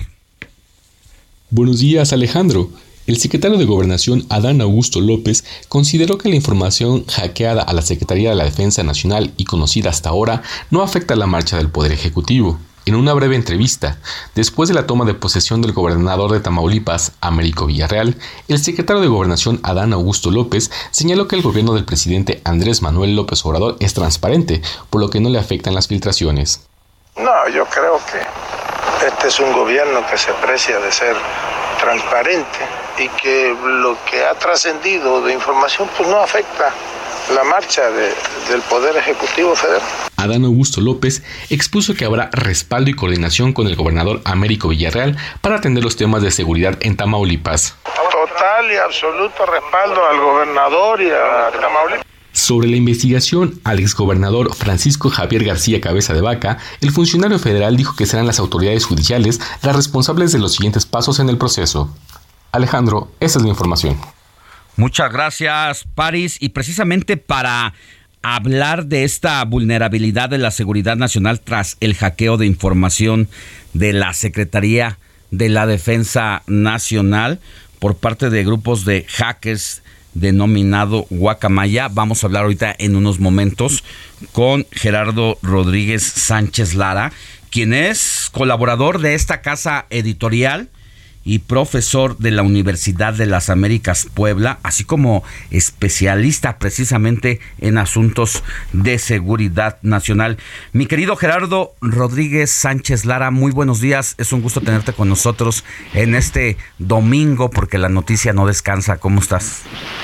¿Qué querido Alejandro, a tus órdenes. Muy bien, saludos desde Puebla. Pues queriendo tener tu opinión, querido Gerardo, sobre esta noticia que ha estremecido pues a la Secretaría de la Defensa Nacional y al presidente de la República, por mucho que intente minimizar lo que representa, ¿cuál es el impacto que estás viendo en esta situación? Yo te diría que no solamente está impactando a la presidencia y a la Secretaría de la Defensa, yo creo que está impactando a toda la comunidad de inteligencia estratégica de defensa nacional de este país, pero también de política exterior, porque ya tenemos eh, avisos de que hay información que puede eh, ser sensible con respecto a la relación con Estados Unidos, por ejemplo, el seguimiento que se le da, se le da a las actividades del embajador. También tenemos eh, avisos de que hay comunicaciones entre el secretario de Marina y el secretario de la Defensa. Pues mira, eh, esto confirma algunas informaciones que, que corren en, el, en, en los pasillos de los de las agencias de inteligencia del Estado mexicano sobre la relación entre los secretarios militares, por ejemplo. Eh, por lo que sabemos y ha anunciado este grupo de activistas, eh, tienen más información ya los periodistas y la van a ir soltando, me parece que a cuentagotas, por la cantidad de información que hay. Lo que es muy delicado y creo que, que, que caiga en la prudencia de los periodistas que tienen esta información es no revelar nunca los nombres de soldados eh, que han participado, elementos de, las- de las Fuerzas Armadas que han participado en operativos eh, muy delicados de captura de, de delincuentes, ¿no? Entonces, eh, es ha simbrado la comunidad de inteligencia, estimado Alejandro. Sí, una situación muy complicada en ese sentido, porque una cosa es la información que se tenga, pero estamos hablando de una de las dependencias que manejan la seguridad en esta situación que vive el país, que tienen reportes de inteligencia y que sí, por seguridad nacional, no se debe de dar a conocer y que va a haber eh, y va a recaer la ética de quien maneje esta información, porque puede servir a la delincuencia organizada en contra de personajes específicos, pero incluso también de la ciudadanía, mi querido Gerardo. Sí, tienen, que tener muchísimo cuidado. eh, es por supuesto la situación más importante que ha tenido México en materia de información de seguridad nacional. México pues, no es el único país que ha sufrido esto. Recordemos el caso de Edward Snowden, ¿no? Los millones de documentos del Departamento de Estado que filtró a, Wikileaks, ¿no? Y eh, pues sí, es- esto nos debe de llamar la atención al Estado mexicano, a sus instituciones, a las empresas también, Alejandro, aunque sean privadas, pero que manejen eh, infraestructura estratégica del país, a redoblar sus esfuerzos en materia de seguridad cibernética. El país, me parece, eh, no está poniendo la atención debida sobre esto. Y algo que me preocupa a mí, Alejandro, es que este grupo de activistas ya está amenazando al presidente de la República con que renuncie porque amenaza de que hay más información delicada, no sabemos si sobre él o sobre decisiones que hayan tomado durante su administración, Alejandro. Ayer entrevistábamos a Israel Reyes, un experto en temas de ciberseguridad, y hablaba de lo delicado que representa este tema, pero también él decía que en 8 de cada 10 ataques de ciberseguridad hay pues intereses desde el interior de las dependencias. Vamos a escuchar este audio para que nos des tu punto de vista. El 80% de este tipo de ataques basado en el modus operandi es que hubo insiders o hubo algo adentro, ya sea que proporcionó la información por error o por deliberadamente. Deliberadamente, premeditadamente, porque nadie puede conocer los sistemas internos más que los que están ahí adentro. Es una combinación entre internos y externos. Puede ser por error, por omisión o por acción. premeditado o no premeditado. Sí. ¿Cómo ves lo que nos dice Israel Reyes? yo estoy seguro que dentro del Estado Mayor Conjunto del Ejército eh, tendrán que haber eh, auditorías, tendrá que haber, por supuesto, una investigación del área de contrainteligencia, ¿no? Porque es información de inteligencia, entonces hay áreas que se dedican a la protección de esas comunicaciones, de esa información y son las áreas de contra, ¿no? Eh, y que, se proceda inclusive eh, judicialmente dentro de las Fuerzas Armadas, dentro de la justicia militar, esta omisión Gerardo. o una, una acción, sí. ¿Te parece si vamos a una pausa y volvemos contigo si nos aguantas tantito? Adelante, adelante. La noticia no descansa. Usted necesita estar bien informado también el fin de semana. Esto es Informativo El Heraldo Fin de Semana. Regresamos.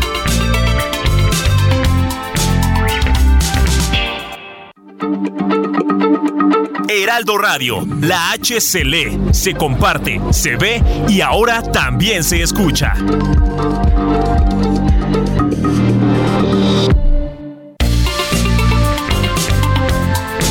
Siga en sintonía con la noticia. Alejandro Sánchez y el informativo Heraldo fin de semana. Continuamos.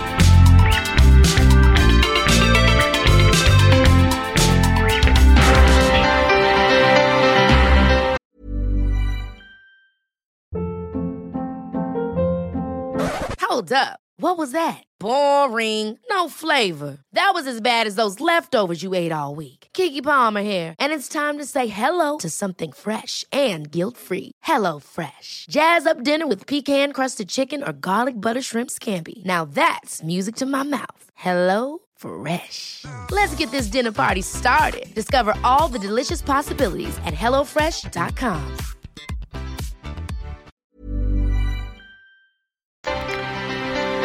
8 de la mañana con 30 minutos hora del centro del país.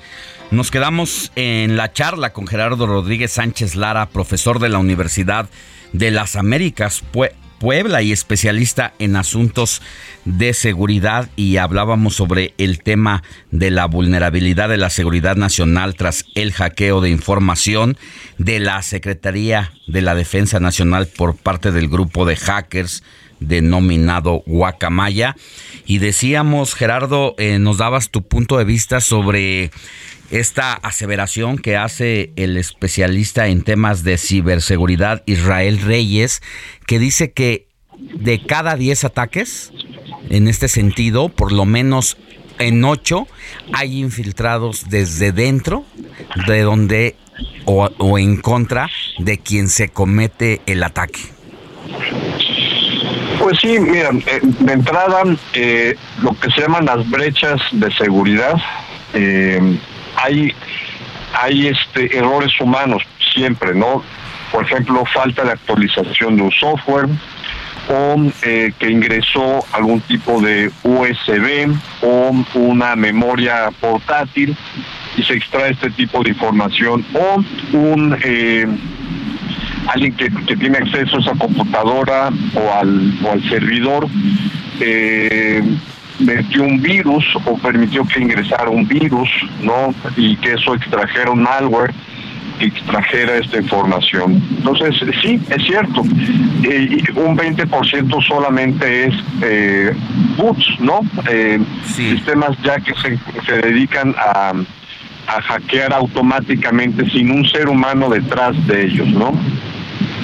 ¿Qué estás viendo y cómo yo sé que no eres, eh, no tienes una bola de cristal, pero con tu experiencia, con el tema eh, que has manejado en los últimos años, ¿cuál es el futuro inmediato de la Secretaría tras este hackeo inédito y uno de los más pues, potentes y fuertes en la historia de la seguridad nacional?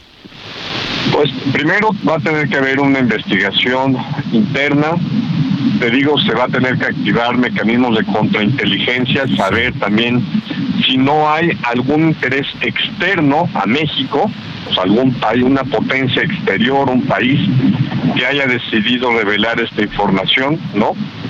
Todo eso se tiene que, que, saber, ¿no?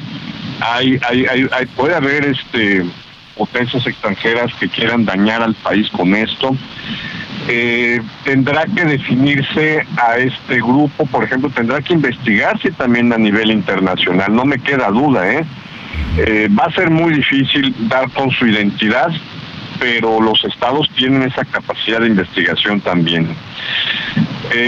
va a haber muchos roces, Alejandro, te lo garantizo, por la información que revelen de otras agencias, por ejemplo, de otras secretarías de Estado mi estimado Alejandro. Entonces, vienen, vienen días muy complicados para la Secretaría de la Defensa Nacional para justificar la información que vaya saliendo, ¿no? Y yo, yo estoy seguro que mucho lo podrá justificar porque son eh, los intereses nacionales. Y con esto termino, Alejandro.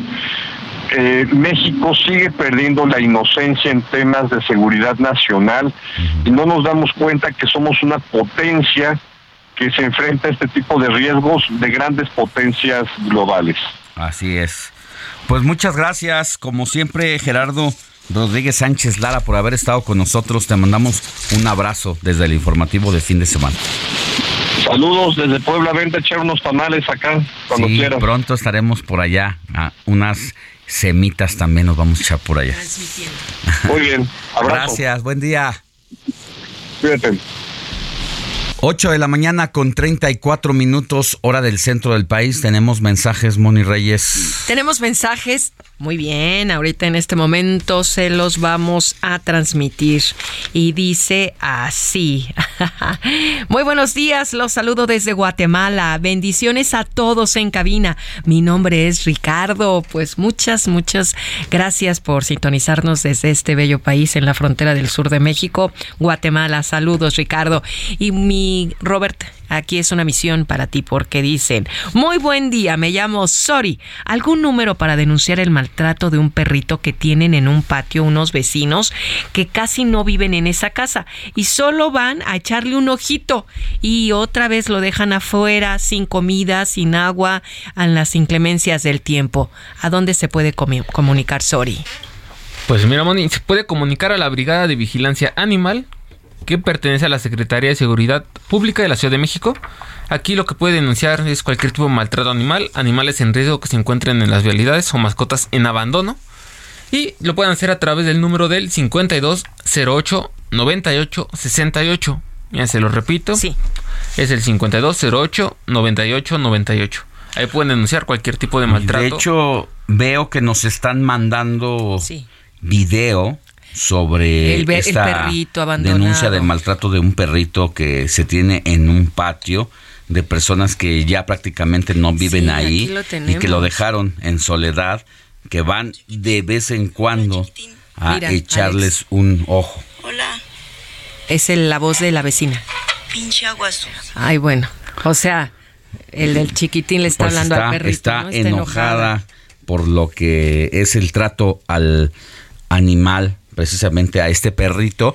Lo vamos a subir a las redes sociales del informativo de fin de semana que es arroba fin de semana HMX, o sea, de Heraldo MX. Fin de semana HMX, ahí vamos a subir esta información. Por lo pronto, pues seguimos con más información, Y con el teléfono, Robert, 55 52. Ah, para reportar que. para reportar el maltrato. Para reportar el maltrato animal. Animal es el 52 08 98 98. Perfecto, muy fácil. Y el pues. WhatsApp del informativo. Y el WhatsApp, el WhatsApp del, informativo. Ahora sí, ahí les va, es el 55 91 63 51 19. Perfecto. Vámonos a lo 8 de la mañana, 37 minutos y a partir del lunes 3 de octubre serán suspendidas las clases en 11 municipios de Nayarit por los efectos del huracán Orlén. Así lo anunció el gobierno estatal a través de la Secretaría de Educación, mientras mantiene alerta en estos sitios por las lluvias e inundaciones.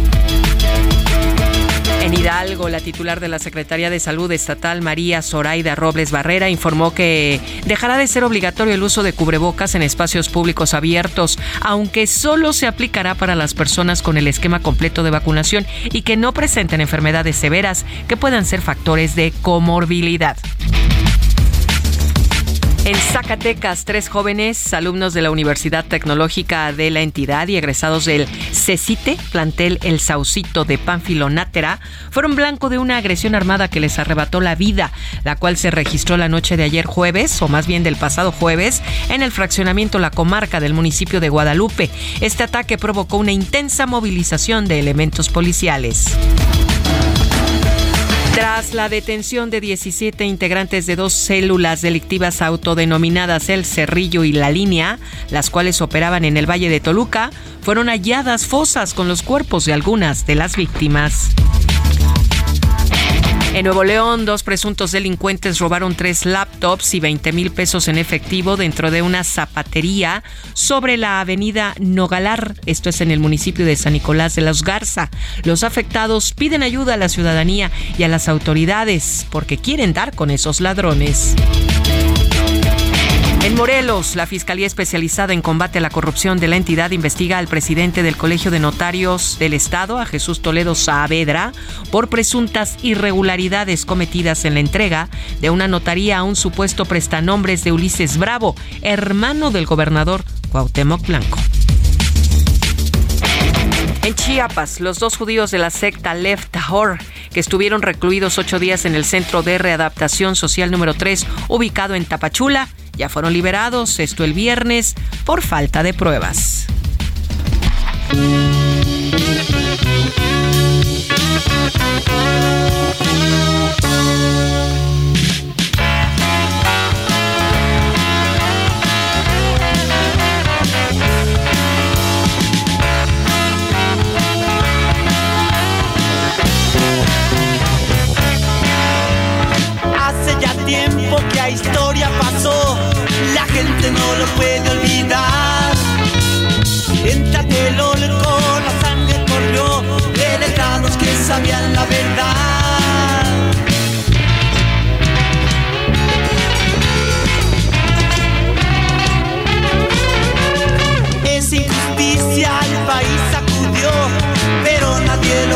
Lo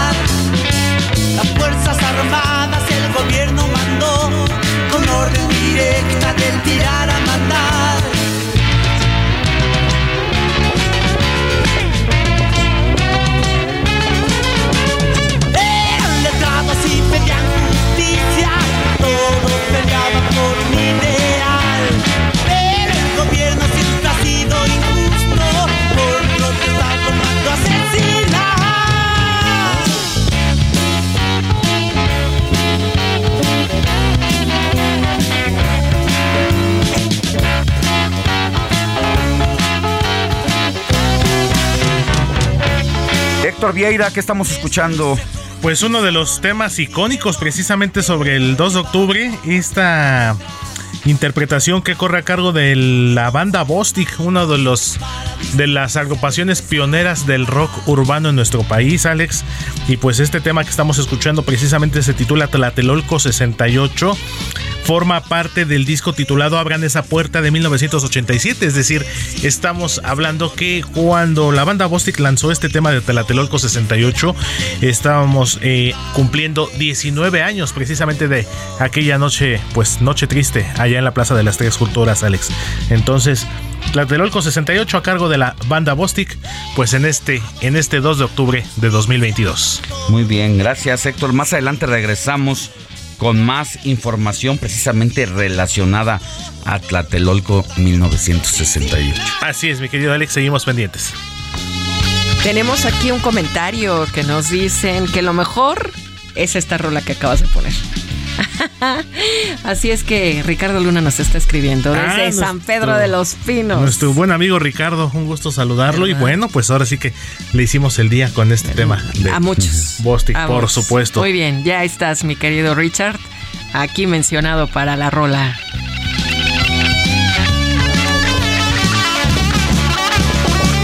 Alejandro Sánchez y el informativo Heraldo fin de semana.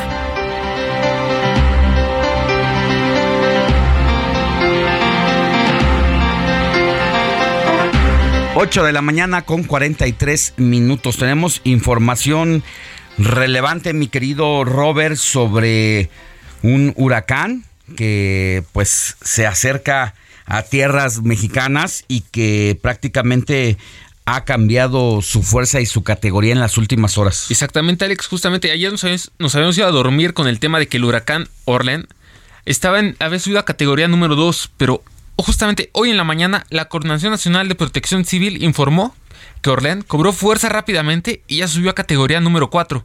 Este fenómeno se encuentra a 185 metros de Punta Perula y a 195 de Cabo Corrientes, que espera que toque tierra en Nayarit, Jalisco y Colima, por lo que las autoridades han emitido un aviso para quienes habitan cerca de estas zonas para evitar cualquier este, tragedia. Protección Civil también se mantiene vigilando el paso del huracán, el cual podría generar lluvias intensas con puntuales torrenciales en Jalisco y, Nayarit. En, estas, en las costas de estos territorios el oleaje podría alcanzar hasta los 5 metros y en Colima y Sinaloa se prevé que estén entre 1 eh, y 3 metros.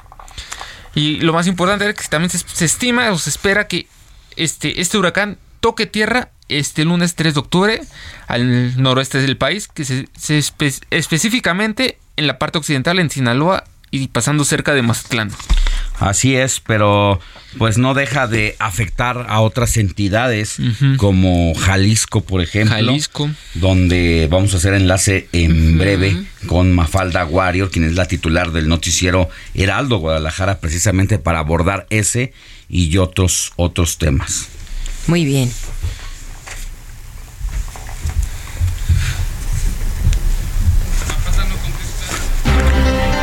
Vamos mientras, mientras tanto, eh, vamos a hacer enlace con Pastor Matías Arrazola, titular del noticiero Heraldo Oaxaca, también para tratar temas de la agenda del Estado. Pastor, muy buenos días, ¿cómo estás?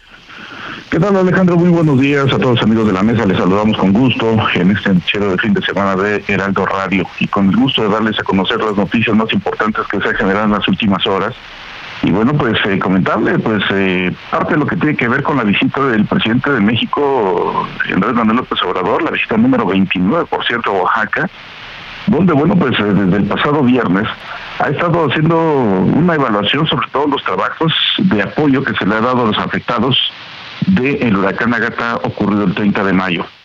Dentro de ello hizo una evaluación y ahí, bueno, pues eh, Luis Crescencio Sandoval, secretario de la Defensa, pues obviamente habló sobre los apoyos en despensa que se dieron a los afectados. De la misma manera, bueno, pues también Zoe Robledo eh, habló sobre el asunto de los apoyos que también y los trabajos que se han dado sobre todo el mantenimiento y recuperación de los hospitales en la misma zona de la costa donde se vio más afectado. Y bueno, pues junto con ello, también se habló de los apoyos de bienestar que en algunos de ellos se han entregado también a los afectados por este meteoro. Bueno, pues ante ello, la misma secretaria de Bienestar, eh, Ariadna Montiel Reyes, pues habló sobre los trabajos y todo lo que se ha destinado hasta el momento en apoyos y que a propósito de ello comentarte Alejandro que en esos momentos el presidente que cumple su tercer día aquí en Oaxaca, en unos momentos más en la Villa de Mitre estará inaugurando lo que es el primer Banco Bienestar. Ahí, bueno, pues estará eh, presente y además estarán funcionarios, pero como siempre, como siempre ocurre, pues aprovechando la visita y que hay mucha gente que se traslada para la zona, bueno, pues ahorita salieron algunos habitantes del fraccionamiento de Ainsu para pues eh, hacer una especie de bloqueo en la carretera que transita y que transmite precisamente para esta, esta población y lo curioso es que están realizando el tradicional boteo. si quieres pasar, pues tienes que dar tu cooperacha y bueno, el problema es que dicen que ellos quieren juntar recursos para una escuela en esta misma zona. Así es que pues eh, lamentable la situación que muchas veces se presenta con relación a la visita del presidente, donde también se dio tiempo de pues analizar las carreteras a la costa y al istmo de Tehuantepec, esa carretera a la costa que bueno pues tendría que haberse inaugurado desde el mes de marzo, se postergó hasta agosto, se dijo que era en noviembre y que ha pasado hasta el momento que va a ser creo difícil que se concluya en esta administración, toda vez de que se habla que hay un 83% de avance carretero, nada más para dato mencionarte que han pasado cuatro administraciones y no se, no se ha podido concluir esta carretera que es un anhelo de todos los oaxaqueños. Y ya más para finalizar en estos momentos también, 2 de octubre, pues ya sabes, aprovechan muchos para hacer acciones Hoy los normalistas desde muy temprano están saliendo para tomar camiones, pues obviamente pues para hacer las protestas que normalmente se presentan durante este día. Eh, algunos de ellos que quizás no, no saben ni la esencia de todo este movimiento, pero lo que sí es importante solamente es generar pues a veces zozobra e inconformidad entre la ciudadanía que se ha afectado por la suspensión de una gran parte del transporte aquí en Oaxaca, Alex. Pues muchas gracias y ya se va el gobernador, ¿no? Sí, concluye su mandato el día 30 de noviembre. Bueno, que a propósito sí llamó mucho la atención porque eh, pues eh, ha sido una administración pues donde se ha eh, tenido grandes intenciones pero poca efectividad en cuanto a obras me llama la atención porque el, presidente ayer en uno de sus, de sus eventos dijo que el día 25 de noviembre va a estar presente para hacerle un homenaje al gobernador. Llamó la atención y esto genera también pues todo tipo de ecos pues eh, aquí en Oaxaca, donde insistimos pues ya se va el 30 de noviembre y las situaciones que pues había hablado que en noviembre inauguraba la carretera de la costa, lo cual se me es imposible, pero bueno, pues estaremos muy pendientes de todo y dándole seguimiento, Alejandro. Muchas gracias, Pastor Matías Arrazola, titular del noticiero Heraldo Oaxaca. Te podemos escuchar todos los días, de lunes a viernes, de 6 a 7 de la mañana y de 3 a 4 de la tarde. De 3 a 4 de la tarde, efectivamente, a través del 97.7, aquí desde eh, Heraldo Radio Oaxaca. Un abrazo. Gracias, otro de vuelta. Buen día. Y vámonos, vámonos ahora ya está nuestra compañera Mafalda Warrior, titular del noticiero Heraldo Guadalajara, precisamente también para abordar los temas de la agenda del estado de Jalisco, pero también pues les está eh, pegando allá lo que es el huracán Olén, mi querida Mafalda, buenos días. ¿Cómo estás, Alex? Muy buenos días. Un saludo para ti, Amonia, a todas las personas que nos están escuchando. Hola, hola. De hecho, me encuentro en el municipio de Puerto Vallarta, en la zona costera ah, del Pacífico, donde efectivamente, pues aquí ya hay algunos ecos de este fenómeno meteorológico. Em, desde ayer por la tarde ya se pudieron cerrar las nubes, ya estaban algunas lluvias esporádicas en los municipios de la costera de, Jalisco. Y bueno, pues todos a la espera de que efectivamente esto no pase a mayores y que solamente sea pues unos días nublados y con algunas lluvias eh, em, pues leves sobre todo. Así que Digamos que entonces eh, hasta este momento solamente está nublado, no hace el calor tradicional, pero no ha pasado a mayores hasta ahorita no ha pasado mayores afortunadamente y efectivamente el calor sigue, Alex, pese a los nublados, el calor sigue y la, y la humedad, perdón, también hace de las suyas acá mm. en los municipios, sobre todo en Puerto Vallarta y los aledaños aquí en Jalisco. Alex, en cuanto a la agenda, pues ya está de regreso el gobernador de Jalisco luego de la gira que tuvo por Europa y las vacaciones que se tomó en los días siguientes.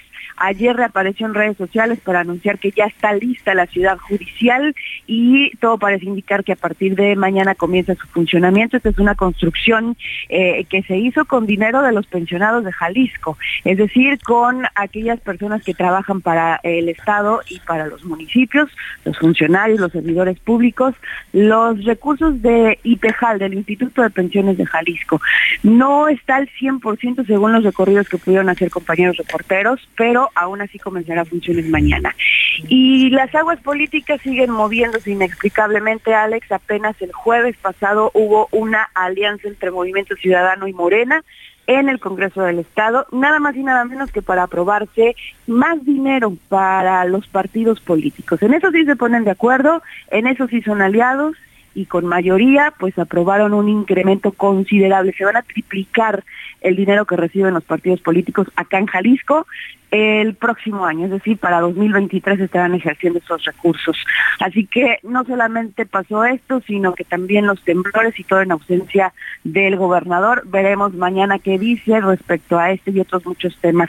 Si me permites, Alex, nada más para finalizar, acá en el municipio de Puerto Vallarta, este viernes ocurrió algo también inexplicable. En plena sesión del ayuntamiento, la regidora Carla Esparza del Partido Morena se levantó de su silla para entregarle al presidente municipal Luis Michel, también de Morena, un sobre que dijo le había enviado el propio hijo del alcalde con dinero para hacer que aprobaran como él quería el presupuesto de egresos 2022. Así que, bueno, está que arde la cosa en Morena, acá en Puerto Vallarta, uno de los municipios pues, más grandes de Jalisco y que gobierna Morena apenas en este trienio. Y le regresa el sobre en plena sesión y el, el, alcalde no la desmiente, nada más le dice, bueno, pues ya está usted bastante grande y mi hijo también como para que hagan sus, sus arreglos y a mí no me involucren prácticamente, ¿no?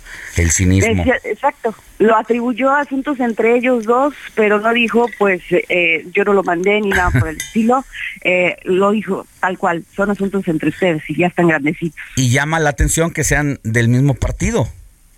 Efectivamente, pero pues bueno, acá en el municipio de Puerto Vallarta, Alex, la lucha interna en el partido Morena ha sido eh, pues nota en varias ocasiones. Esta no es la excepción, hay mucha división eh, en este asunto y bueno, pues también ya sabemos que todos están ya encaminados a 2024, así que seguramente tiene que ver el asunto. Bueno, pues te mandamos un abrazo, sigue reporteando allá en Vallarta y nos mantienes al tanto de todo lo que pase en las próximas horas. Mi querida Mafalda, cuídate mucho y te escuchamos de lunes a viernes de 3 a 4 de la tarde por el 100.3 de FM en Guadalajara y toda la zona metropolitana de Jalisco. Así es, seguimos al pendiente. Muchísimas gracias y que tengan un buen domingo. Buen domingo. Nosotros vamos a una pausa y volvemos con más información.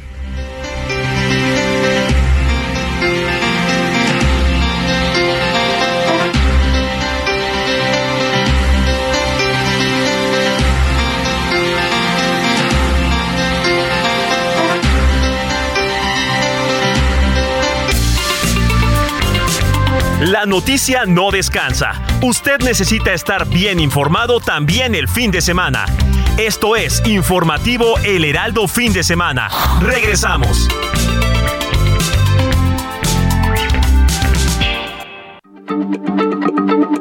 Heraldo Radio, la H se lee, se comparte, se ve y ahora también se escucha.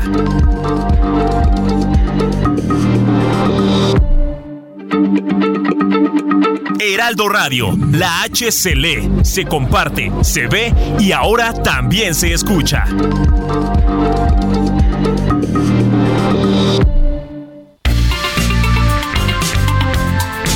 Siga en sintonía con la noticia. Alejandro Sánchez y el informativo Heraldo fin de semana. Continuamos.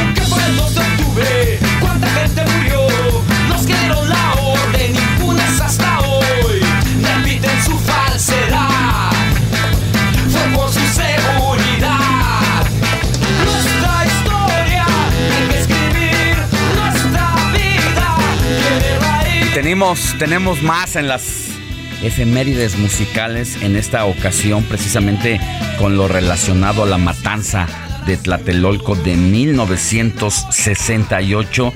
Otro de los temas, Héctor Vieira, que recuerdan lo ocurrido en la Plaza de las Tres Culturas. Así es, Alex Money, Robert, amigos del auditorio, pues otro de los grandes exponentes del, del rock mexicano, como lo es la maldita vecindad quien precisamente hace mención de esta fecha histórica, de este lamentable acontecimiento ocurrido hace 54 años, con este tema precisamente titulado 2 de octubre. 2 de octubre, como bien dicen por ahí, no se olvida, es una lucha combativa, decían por ahí en algunas manifestaciones hace algunos años y que bueno, hasta la fecha todavía se sigue utilizando esta frase, Alex. Entonces, pues la maldita vecindad no se quedó atrás para recordar este suceso y nos presenta este tema 2 de octubre, que forma parte del disco titulado Monstruos y fue lanzado en 1988 a propósito del entonces vigésimo aniversario de la matanza de Tlatelolco. Pues ahí está, seguimos con más y más adelante todavía tenemos tiempo para otras otras canciones precisamente relacionadas a este episodio de la historia de nuestro país, uno de los momentos más oscuros, Héctor. Así es, Alex, pues todavía vamos a seguirlo recordando y de hecho va a haber, eh, hay que tomarlo en cuenta como se mencionó ya hace un rato, con las movilizaciones, como nos dijo Moni, que va a haber en el transcurso del día, de la tarde, de hecho va a partir pues al mediodía. Y por supuesto nuestro equipo de profesionales de la información del Heraldo Media Group va a estar presente. De hecho, nuestro compañero, nuestro compañero Luis Pérez Cortad estará cubriendo precisamente esta movilización y estará cuidando cada uno de los detalles de lo que acontezca en esta en esta marcha conmemorativa por el 54 año 54 aniversario de la matanza A de, las 12 de la Telolco, Alex. Sí, más adelante les damos todos los detalles sobre quienes sobre este pues movimiento que se realiza el día de hoy en la Ciudad de México para quienes viven aquí y piensan acercarse hacia el centro es mejor que no vayan porque pues va a estar complicado, Caótico, va a ser un día Alex. caótico y más vale de, de lejitos, pero además de eso, pues todos los eh, discursos y todo lo que se prepara en torno a este 54 aniversario, vamos a tener los detalles más adelante.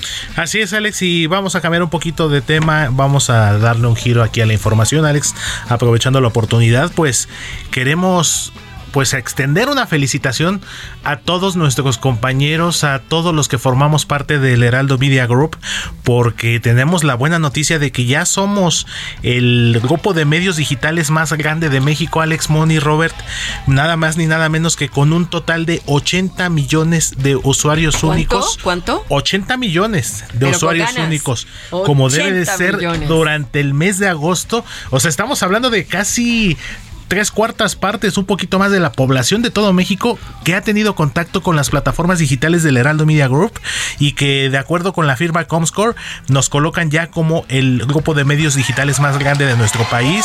Y pues queremos agradecerles a todos nuestros amigos que nos acompañan a través de las diferentes plataformas del Heraldo de México, lo que es radio, donde estamos en este momento, por supuesto el canal 8 de televisión abierta, el periódico impreso que también ya es un clásico y que no puede faltar en los puestos de periódicos Y en los hogares. y en los hogares, en las oficinas, y no se diga todo lo que es el área Digital. digital, desde el portal de internet, la cobertura en redes sociales, el canal de YouTube, por supuesto, Podcast. los podcasts. Entonces, todo este conglomerado de medios que conforman el Heraldo Media Group, pues ya nos colocan como pioneros de la comunicación en nuestro país, Alex. Excelente. Y pues por eso queremos felicitar a todos nuestros compañeros y a todos quienes formamos parte, sin lugar a dudas, y lo digo con mucho orgullo, de este extraordinario equipo. Traemos bien puesta la camiseta y estamos trabajando por y para nuestro público. Como debe de ser, Money. Claro que sí. Pues somos una referencia a nivel nacional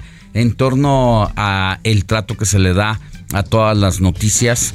Siempre hay información. La verdad es que los fines de semana que estamos aquí ha cambiado la dinámica a partir de que el presidente de la República, Andrés Manuel López Obrador, tomó posesión como titular del Poder Ejecutivo. La dinámica cambió a como era hasta Peña Nieto, porque podemos estar de acuerdo o no con el presidente, pero trabaja mucho, no descansa, sábado y domingo anda en actividad y qué decir a partir de destapar a sus corcholatas, pues han estado muy movidos y aquí a través de todas las plataformas digitales del informativo de fin de semana, pues podemos estar actualizados con las noticias. Al ritmo vamos, claro que sí. Así es. A la par de la información y como bien lo dices Alex, la noticia no descansa. Seguimos con más. Comparte tus comentarios y denuncias en el WhatsApp del informativo fin de semana. Escríbenos o envíanos un mensaje de voz al 55 91 63 51 19.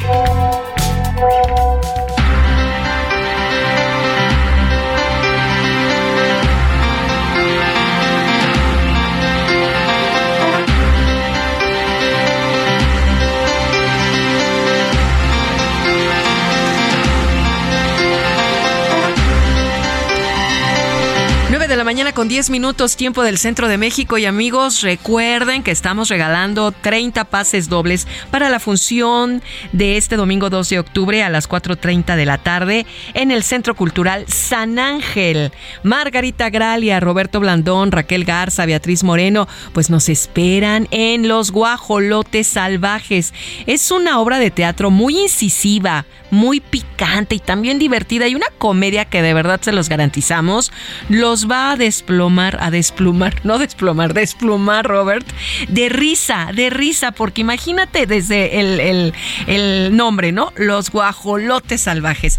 Y bueno, ya tenemos algunas crónicas, referencias de que es una buena obra, que te la pasas excelente, que te olvidas de todo y solo hay que mandar WhatsApp. ¿Con qué leyenda, Robert? ¿Cuál es la leyenda? Tienen que poner quiero ir al teatro y su Ajá. nombre completo. Claro, y el número es 5580 69 7942 5580 69 7942 va de nuevo 5580 69 7942. Ahí manden su nombre completo porque se agrega en una lista que nosotros tenemos para enviarla al Centro Cultural San Ángel y ahí ustedes con su nombre completo y la leyenda Quiero ir al teatro obtienen sus dos pases dobles. Pero son 30 los que tenemos, así es que no hay que desaprovecharlo. Teatro gratis, Alex, es como cuando te regalan un libro. Hay que leerlo, hay que subrayarlo, hay que hacer anotaciones. Finalmente es un regalo y algo cultural que hay que aprovechar aquí, aquí con, con nuestro Pues hay que país, aprovechar, además México, es una público. Protagonista y una actriz de primer nivel, Margarita, Margarita Gralia, Gralia. Ya, ya con, y Roberto Blandón, o sea, los dos ya con esto Sí, tienes garantizada vale la la, obra. Raquel Garza, Beatriz Moreno y muchos, muchos personajes más. Así es que hay que reír, hay que, hay que ser incisivos y picantes esta tarde a las 4.30. Robert, ¿cuál es en nuestro WhatsApp del informativo? Porque El WhatsApp del informativo es el 5591 63 51 19. Ahí se los repito, es el 5591 63 51 19. Muy bien, tenemos una despistada, la señora Carmen Hernández, que quiere los pases dobles, pero bueno, no es a través de este WhatsApp, sino es a través del que acabamos de dar. Robert, Alex, muy buenos días, me encanta el programa. De casualidad sabrán, esta es una misión para Robert Martínez, cuándo inicia la jornada de vacunación, pero contra la influenza. Esto es aquí en la Ciudad de México y es la señora Patricia, Patricia León. A ver, Pati, ahorita te contesta Robert. Pues eh, la campaña contra la influenza va a empezar este lunes 3 de octubre. Y lo que se buscará es que inmunizar a 33.6 millones de personas, donde el sector clave para esta vacunación va a ser los adultos de 60 años y más, y los niños de 6 a 59 meses. Entonces pongan atención, a partir de este lunes va a iniciar la campaña de vacunación Mañana hasta lunes. el 31 de marzo de 2023. De la influenza. Perfecto. Exactamente. Bueno, pues entonces ya tienes ahí la respuesta, Pati, y a vacunarnos también contra la influenza. Continuamos. Y cuando uno tiene tanto tiempo libre, hay tantas cosas que hacer que así que no me decido por ninguna y no hago nada. Soy un guajolote salvaje. Soy un guajolote salvaje. Hola amigos del Heraldo Fin de Semana. Les platico que la gran actriz Margarita Gralia, Roberto Blandón, Raquel Garza y Beatriz Moreno los esperan en Los Guajolotes Salvajes, de viernes a domingo en el Centro Cultural San Ángel.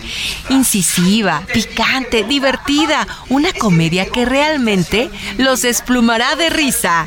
Boletos en ticketmaster.com.mx. Pero también, atención, tenemos 30 pases dobles para la función de este domingo 2 de octubre a las 16.30 horas.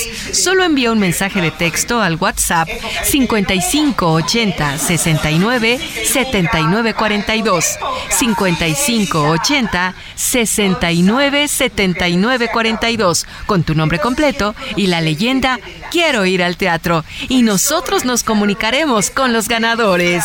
A disfrutar del teatro. Alejandro Sánchez y el informativo Heraldo fin de semana.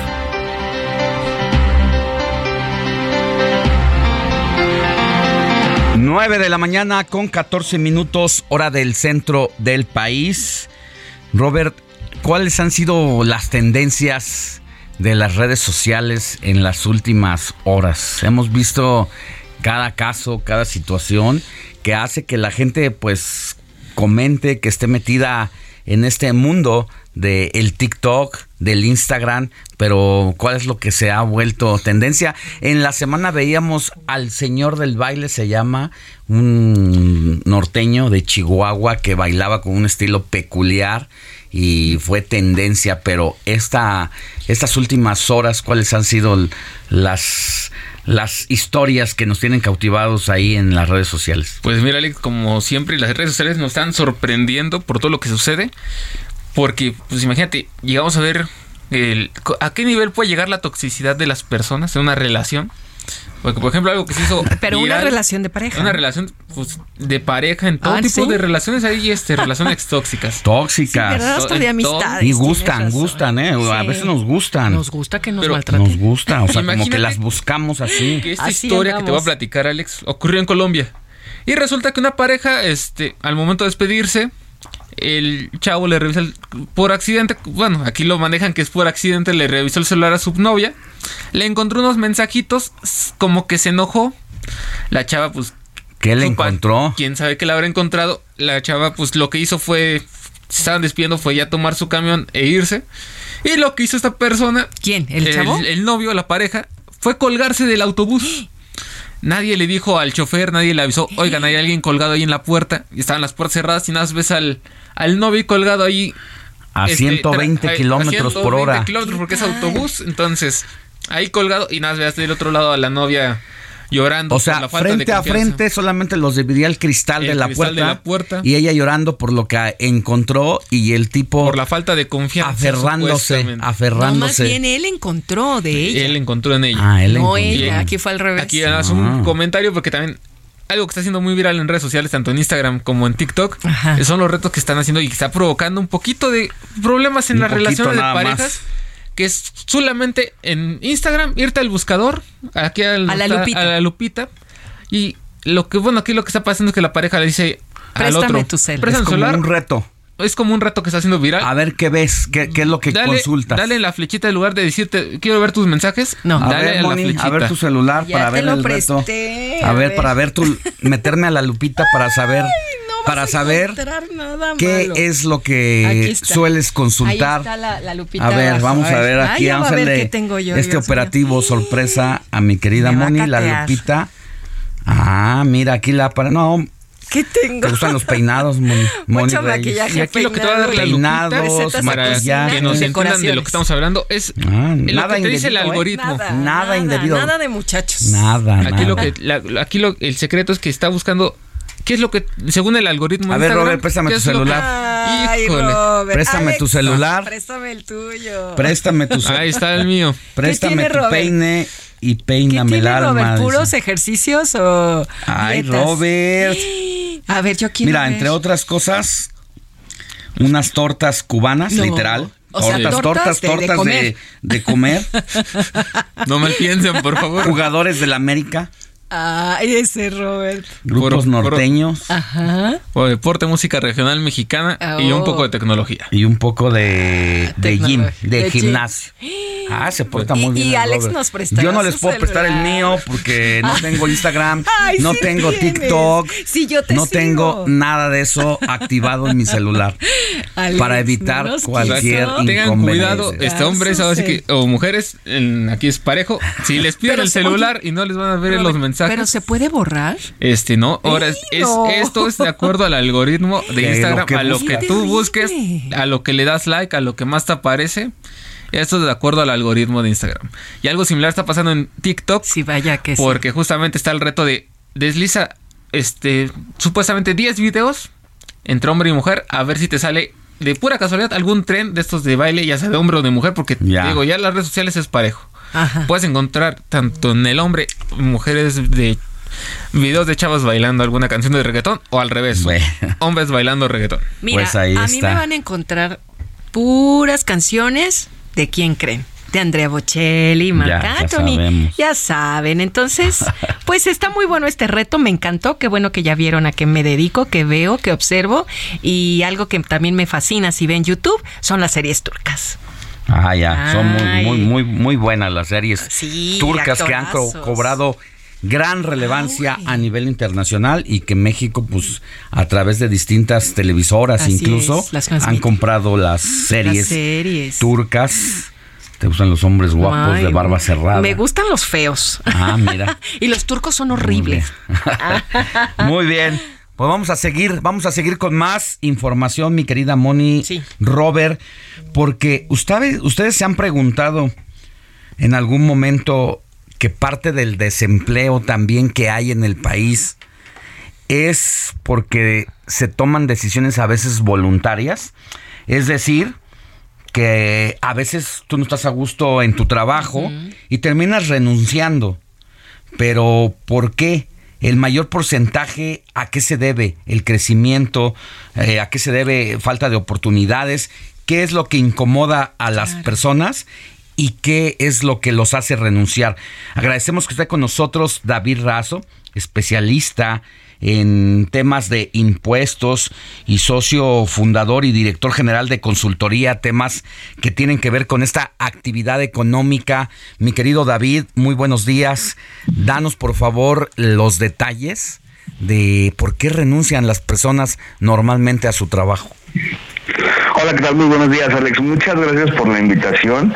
Y este y ya entrando entrando en materia directo, pues sí, efectivamente tenemos un caso ahí, es un es un fenómeno que se ha estado presentando en donde eh, el, el gran parte de las personas eh, eh, abandonan su empleo, o sea, no no están no están haciendo una carrera profesional, no están haciendo una carrera laboral y eso ya comienza a ser un fenómeno en nuestro país y, y todo por qué deriva, bueno, efectivamente, como tú bien nos mencionabas, deriva de que las personas no están encontrando una carrera de vida, no están encontrando una carrera profesional, entonces andan deambulando de trabajo en trabajo, tratando de encontrar eh, eh, en, de manera exacta cuál es la, fortuna o, qué les cae.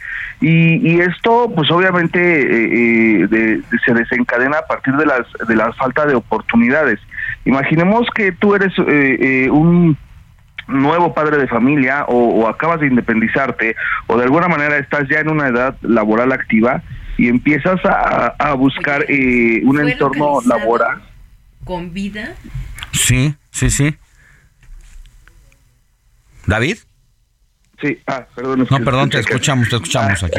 sí. Eh, entonces, de alguna manera tú, tú agarras y, y- y te pones a buscar, pero no hay oportunidades. Y digamos que tú eres eh, comunicólogo en tu caso, o tú eres, este, eh, tienes alguna carrera de estas tipos rebuscadas, ¿no? Como turismo o alguna otra. Entonces, eh, pues no hay oportunidades laborales para ti. ¿Pero qué vas a hacer? Pues necesitas a- accesar a- al- al mundo económico. Eh, pues efectivamente lo único que va a suceder es que vas a agarrar la primera oportunidad laboral que se te presente en la esquina pero no es lo que tú estás buscando, no es lo que lo- no es la carrera profesional, no es la carrera de vida que tú estás buscando.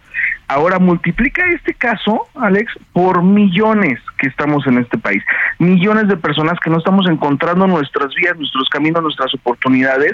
Y esto bueno, pues se derivó, claro que sí, por supuesto que se derivó de, de la pandemia, se deriva de, de miles de situaciones económicas que están sucediendo en este país, en donde las empresas ya no están dando las oportunidades de empleo que buscan las personas, sino lo que hay. Entonces, pues, pues, pues obviamente eh, eh, la gente tiene que ganar dinero, tiene que ganarse la vida de alguna manera, pero no es lo que está necesitando. Entonces, pues ahí deriva de que, bueno, pues ahorita soy, eh, ahorita soy, este, auxiliar contable, pero mañana igual pues soy auxiliar administrativo, que me, que me gusta un poco más, pero pasado mañana igual y pues agarro y me, me subo a un Uber, ¿no? Entonces como que ya, ya estoy trabajando pues nada más por, por, por ganar el dinero del día a día. Eso es lo que está, ese es el fenómeno de este país. Entonces la, la- el ciclo laboral de las personas está recortando tan terriblemente que empieza a ser ya un problema económico. Fíjate, y es por eh, porque la gente no, no está a gusto, es una decisión propia.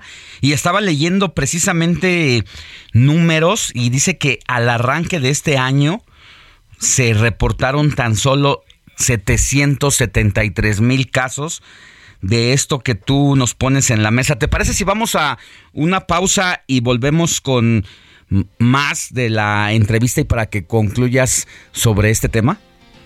Claro que sí, con mucho gusto. Gracias, David. Volvemos con más.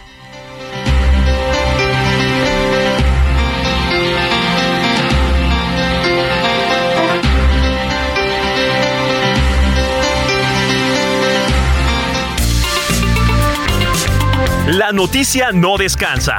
Usted necesita estar bien informado también el fin de semana. Esto es Informativo El Heraldo Fin de Semana. Regresamos.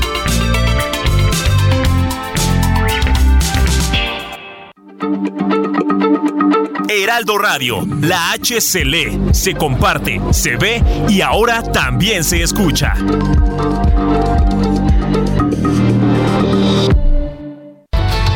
Ven a conocer una probadita de Yucatán y de los productos que este maravilloso estado tiene para ti. En la feria, Yucatán Expone. Te esperamos del 29 de septiembre al 2 de octubre en la Plaza de la Grandeza, calle Libertad 1305, zona centro Chihuahua, Chihuahua, para que disfrutes una muestra de nuestra cultura y gastronomía, artesanías, comida y licores yucatecos, presentaciones artísticas y mucho más. Juntos transformemos Yucatán, Gobierno del Estado.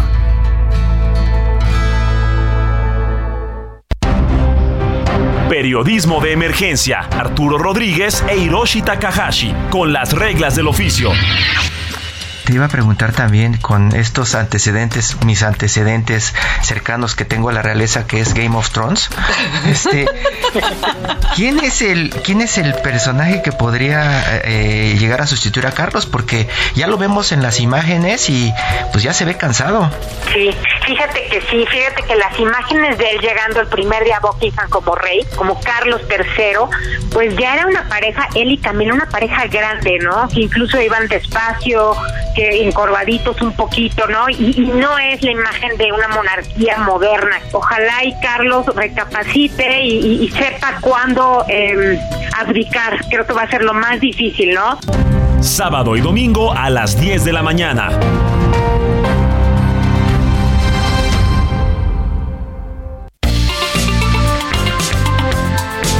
Siga en sintonía con la noticia.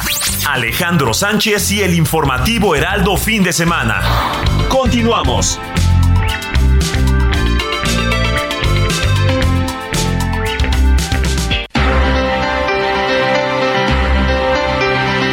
Nueve de la mañana con 30 minutos, hora del centro del país. Ya estamos de regreso en los micrófonos del informativo de fin de semana. Platicamos con David Razo especialista en impuestos y todo lo que tiene que ver con la actividad económica de las personas, socio fundador y director general Consultoría Empresarial Razo SADCB. Y pues concluimos, querido David, sobre el tema, las principales razones por las que se renuncia a un trabajo, el mayor porcentaje, nos dices, el 41% es por falta de crecimiento o desarrollo personal. Exactamente, Alex. Sí, bueno, la falta de, oportunidades, ¿no? Porque eh, yo creo que, que, teniendo, habiendo suficientes oportunidades allá afuera, eh, las personas podemos encontrar de, de manera eh, real lo que lo que queremos hacer y lo que disfrutamos hacer y es algo que nos falta mucho en este país creo que bueno, hay ciudades donde tenemos una vasta cantidad de oportunidades, la Ciudad de México, ¿no? La ciudad de, Monterrey son ciudades eh, bastante crecidas, en donde las personas pueden adecuarse y crecer en, manera eh, pues profesional a lo, que ellos deseen, pero sin embargo en la provincia del país pues se encuentran eh, se encuentran pues la verdad es que oportunidades bastante reducidas en donde eres ciudades en donde o te dedicas al campo o te dedicas al campo, ¿no? Entonces, eh, pues eh, eh, una vez que las personas encuentran ciertas plataformas para poder laborar, pues es natural que si no es lo que para lo que están hechos, para lo que son buenos, para lo que disfrutan, pues van a acabar desertando. Es muy importante que, que, el sistema económico del país, que el, que el gobierno de este país trate de impulsar a las nuevas generaciones para uno, para generar eh, oportunidades de empleo, para generar oportunidades de, emprendimiento, para que para que existan más y mejores oportunidades para las personas y también por sobre todo debemos de incentivar la educación y la preparación profesional de las personas porque millones de personas se están quedando allá afuera sin las oportunidades que buscan, pero es porque no tienen acceso a las oportunidades de, educación, de formación, de, de, la disciplina que ellos quieren, quieren generar, ¿ves?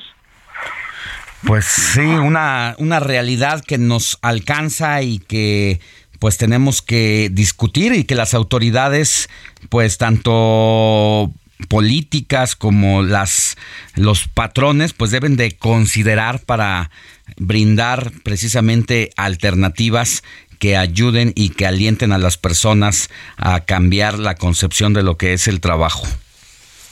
Sí es algo que debe de preocupar, sí es algo que debe de preocupar y son problemas que nos pueden estallar en la cara en algún momento de, de la historia.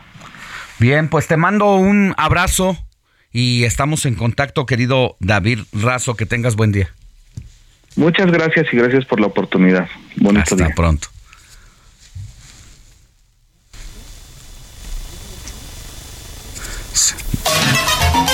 José Luis Enciso.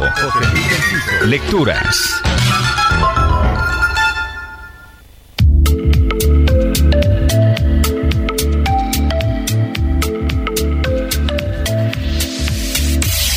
En pocos días se cumplirán 155 años del nacimiento de Marie Curie, célebre científica, todo un emblema de la lucha femenina para abrirse camino en un mundo que privilegia lo masculino. Y es buen tiempo, siempre lo es, para leer un libro llamado La ridícula idea de no volver a verte, escrito por Rosa Montero y publicado por Seix Barral. El título es estupendo, pero podría darnos la idea de que se trata de una novela romántica y en realidad ni es novela ni le pone color rosa al amor, sino que nos da una idea de cómo cambia el mundo a partir de la ausencia de un compañero de vida. Este libro surgió de los diarios de Marie Curie tras la trágica muerte de su marido Pierre. Rosa Montero nos cuenta esa historia y la acompaña con su propia experiencia por la muerte de su esposo. Pero lejos de ser un libro de superación del duelo o testimonial, la ridícula idea de no volver a verte es una provocación a tomar en cuenta los detalles del presente que nos rodea, en donde nuestras palabras tienen mucho más peso del que les damos. No es una novedad editorial, pero es una muy buena opción de lectura. Mi Twitter, arroba JL Enciso.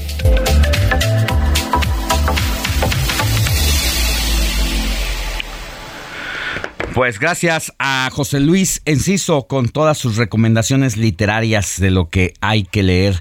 Moni Reyes, tienes información de última hora. Así es, desde Guerrero, desde Guerrero Alex Amigos, la Fiscalía General del Estado informa que fue localizado con vida a las 2 de la madrugada de hoy domingo el reportero José Luis Cheu Cervantes, quien informó él mismo en sus redes que está bien y ya en su domicilio.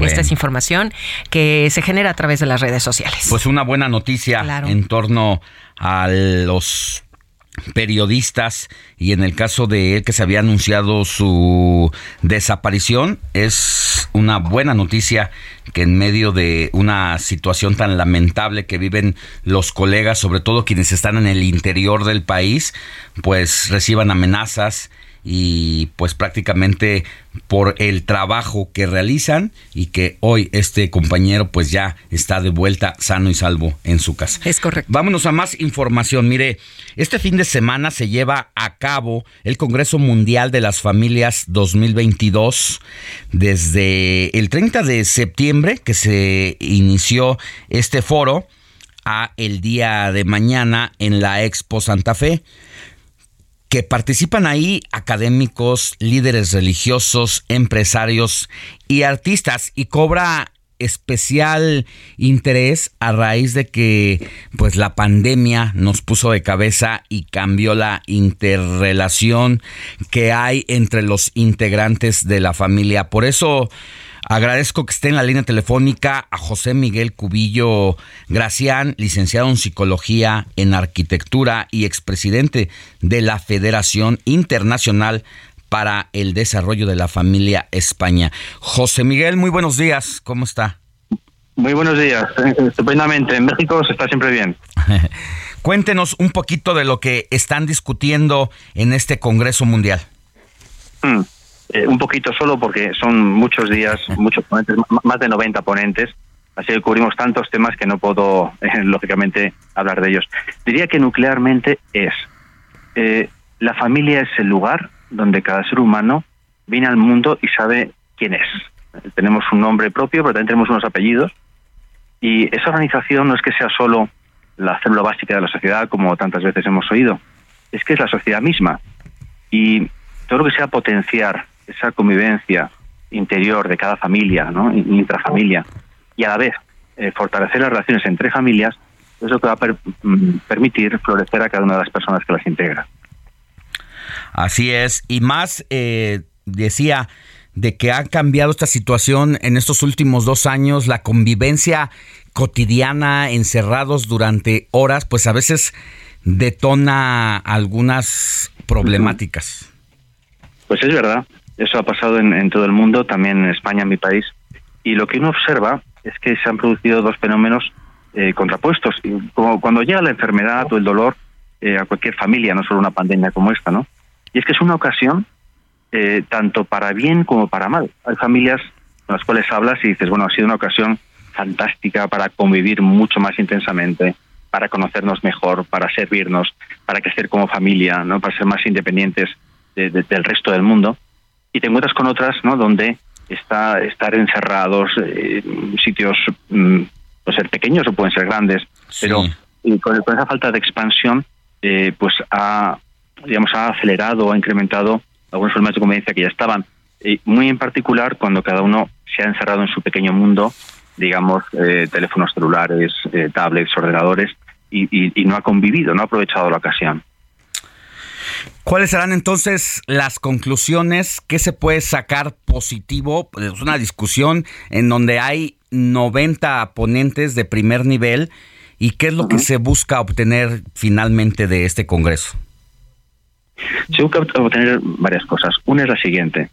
Eh, en la época en la que estamos, eh, se puede decir que socialmente en el mundo, eh, la familia, como se ha entendido, la familia natural, no es bien recibida y, está sometida a ataques planificados e intensos y con muchos medios. Y esto puede desanimar especialmente a los padres de familia, tanto a formar su propia familia, como a tratar de inculcar a sus hijos por qué son queridos, cuál es el sentido ¿no? de, que estén en este mundo. La eh, comunicación que haya entre los integrantes, sobre todo de los padres a los niños. Sí, y de los padres a los niños y, los, y de los padres entre sí.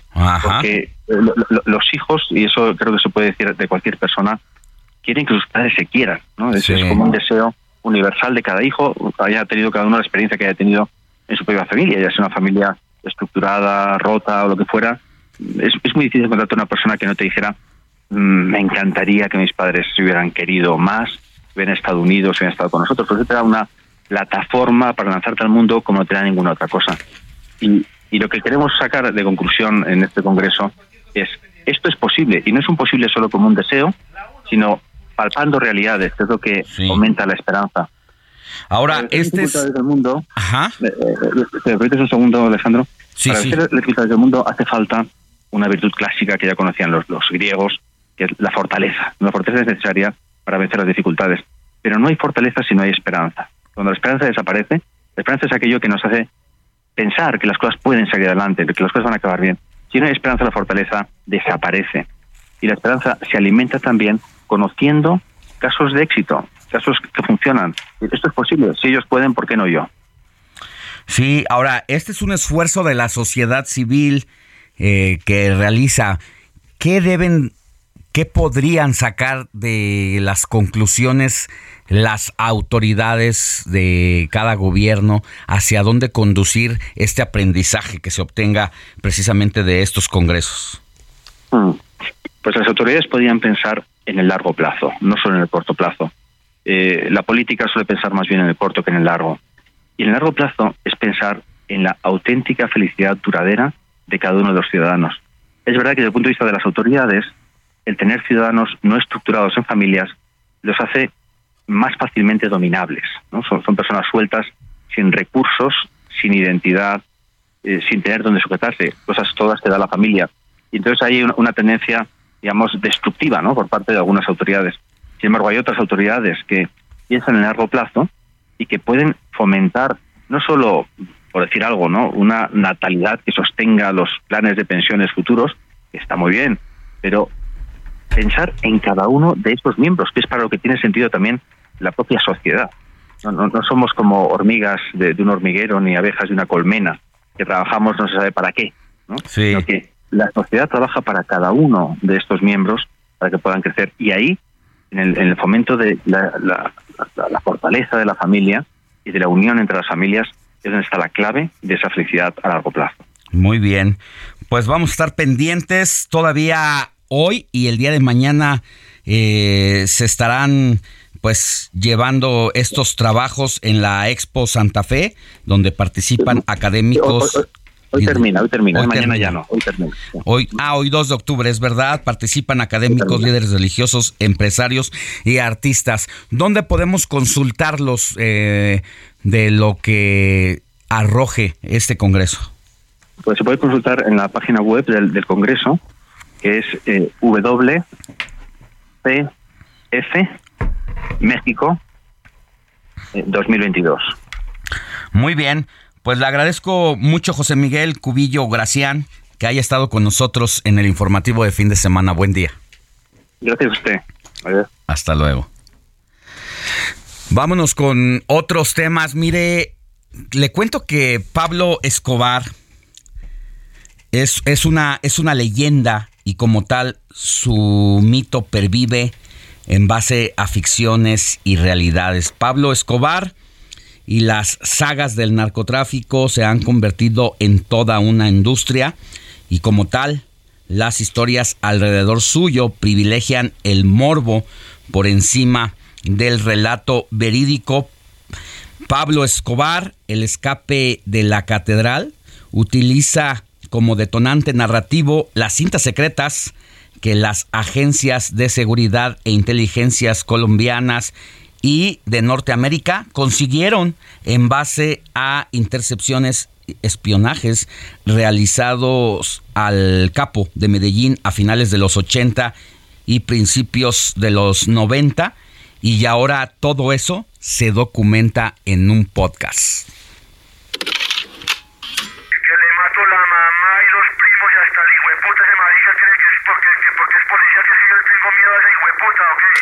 Al escuchar esta voz, cualquier colombiano sabría que es la del famoso narcotraficante Pablo Escobar Gaviria. Pablo Escobar, Escape de la Catedral, es un podcast original de Spotify, narrado por Daniel Coronel. Escúchalo gratis, solo por Spotify. Diego Rabaza es el director y quien hace el guion de este gran trabajo y está con nosotros en el informativo de fin de semana. Querido Diego, quien además de documentalista es miembro del Consejo Editorial Sexto Piso, donde se han publicado más de 450 títulos. Buenos días, ¿cómo estás, Diego? Buenos días, buenos días. Muchas gracias por la invitación. Cuéntanos, eh, pues ahora en, la era digital, en la era de los podcasts, no te quedas atrás con un equipo de profesionales y llevas a cabo este trabajo.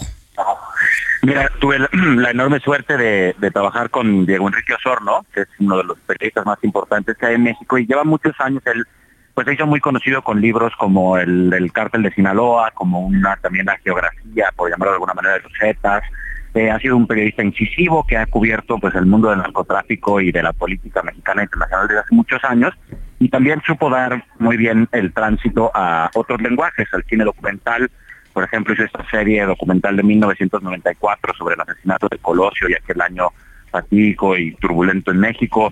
Ha hecho otros otros trabajos eh, sobre eh, sobre, pues, eh, no sé, explosiones mineras, por ejemplo, en pasta de conchos, eh, sobre Ayotzinapa, etcétera. Y ahora nos invitó a mí y a Pedro García, eh, que también es un cineasta, a escribir esta serie sobre, sobre Pablo Escobar.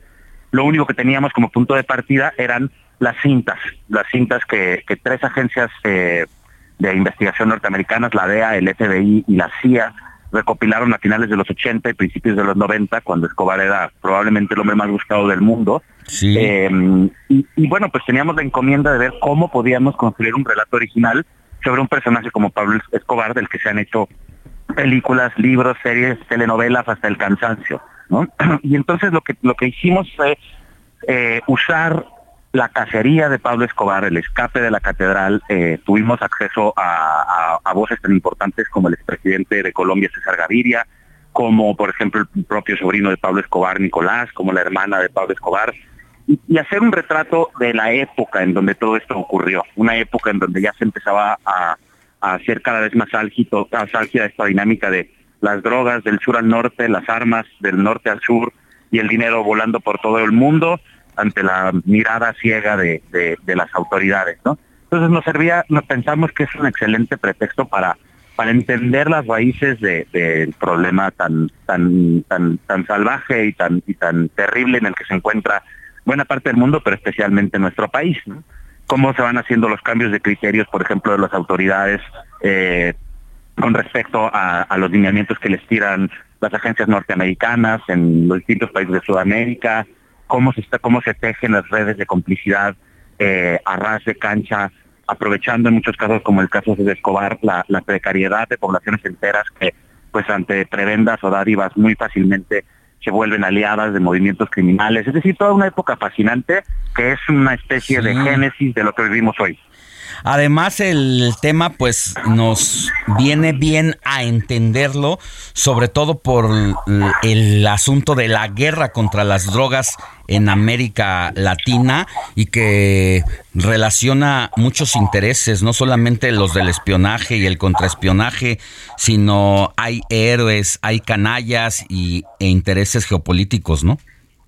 Totalmente, y, y, uno se da cuenta pues de que de repente la, la, información de la que, nos llega a nosotros eh, pues es solamente una, un retrato muy parcial de la realidad, ¿no? Sí. Este, tiempo después, pues ya la información ya no se puede guardar tan celosamente y podemos ver eh, pues la actuación, por ejemplo, muy parcial de las agencias norteamericanas, en ese caso contra el cártel de Medellín, pero no contra el cártel de Cali, ¿no? Contra ciertos personajes del grupo de Escobar con los que eventualmente se aliaron, porque en lo que realmente logró darle alcance a, Pablo Escobar fue una alianza eh, de una agrupación que llamaban los Pepes, que era todos unidos contra Pablo Escobar, ¿no? Y en de otros grupos criminales también, ¿no? Eran el cártel de Cali, la CIA, la policía de Colombia, todos trabajando con el fin común de cazar a Escobar, ¿no? Entonces, como de repente, eh, pues es fascinante entender cómo funciona el poder desde las sombras, ¿no? Eh, a nosotros nos digo, insisto, nos llega una parte muy este, diluida de la realidad, pero detrás hay una serie de, de, movimientos eh, que dan, pues que, que, mueven las dinámicas de los países donde vivimos, que muchas veces son bastante peliagudas y siniestras. Y este formato del podcast, pues se presta perfecto para esta serie, ¿no? Porque tenemos las cintas, porque tenemos las entrevistas de las que ya te hablaba, porque tenemos a un extraordinario narrador, que es el periodista colombiano Daniel Coronel, que vivió vivió eh, en primera persona todos esos años. Él su cobertura, la trinchera, sus amigos suyos murieron en los bombazos de Escobar. Entonces, bueno, pues él eh, era un testigo privilegiado para todo esto. Y además tienes la participación también de un actor de primer nivel colombiano, del periodista Jorge Ramos. Cuéntanos de esa parte. Eso es la versión en inglés. Eh, hicimos, se, lanzó simultáneamente el podcast en español y en inglés. La versión en español la narra Daniel Coronel y en inglés la voz de Pablo Escobar la hizo Manolo Cardona y, eh, y, la, y la conducción de la conducción de la serie la hace la hace Jorge Ramos. Entonces bueno pues tratamos de hacer un de aprovechar la popularidad de un personaje como este, que siempre atrae mucha atención, pero para contar una historia distinta, una historia inteligente que nos ayude como a reflexionar en la época en la que vivimos. Bueno, pues ya nos dejaste picados y lo más importante es que es de consulta gratuita. Correcto, lo se pueden escuchar ahora mismo en Spotify y eh, totalmente gratis. Nos metemos a Spotify, ahí a la, a la lupita, a la lupa que, que donde es el, el buscador y cómo le ponemos. Escape de la Catedral. Bien. Eh, y ahí este es la primera que aparece y, ojalá lo disfruten. Son, son ocho episodios de entre 20 y 30 minutos y creo que creo que sin duda se van a, a los que ya conozcan la historia van a encontrar un ángulo distinto. Así es. Y los que no la conozcan, pues se van a meter a esta historia Sí, que sí, es sí. realmente delirante. Y se puede descargar y ya cuando va uno en el auto, en el metro, eh, por donde se mueva uno en estos, en estos tiempos a veces muertos, pues hay que aprovechar para documentarnos y disfrutar, hacer un viaje a ese pasado inmediato del que se debe sacar provecho de alguna manera. Correcto, correcto. Y bueno, pues muchísimas gracias por el espacio y ojalá ojalá que lo disfrute todo. Así será. Gracias, Diego Rabaza, escritor, editor y documentalista. Que tengas buen día. Igualmente, gracias. Hasta luego.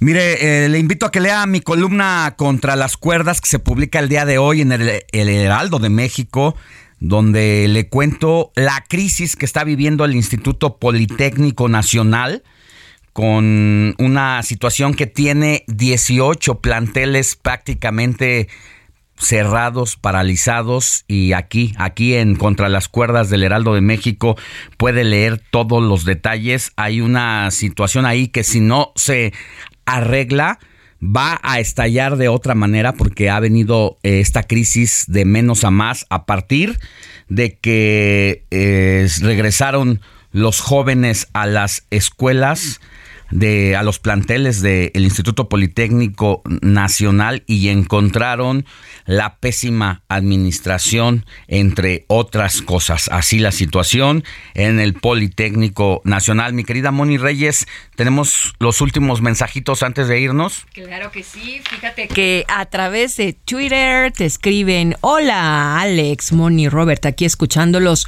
por favor envíenle un saludo de mi parte a Oscarín. Pues un abrazo, un abrazo a Ah, Oscarín. y Que nos de lo parte ponen de en- Angie, de nos lo de ponen en Twitter, ahí está.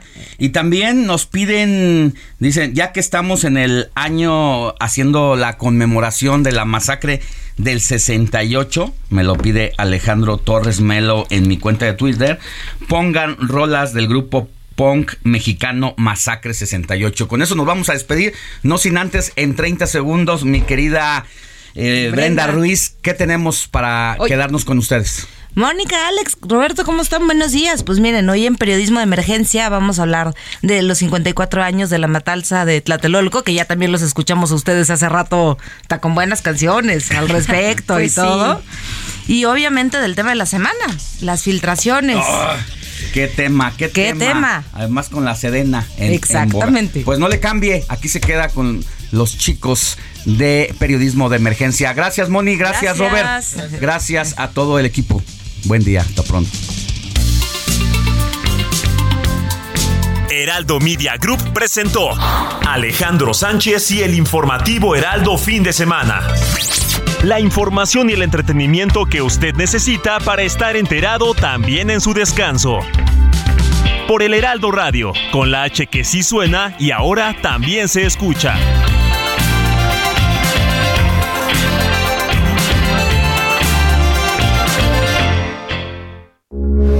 Heraldo Radio, con la H que sí suena y ahora también se escucha.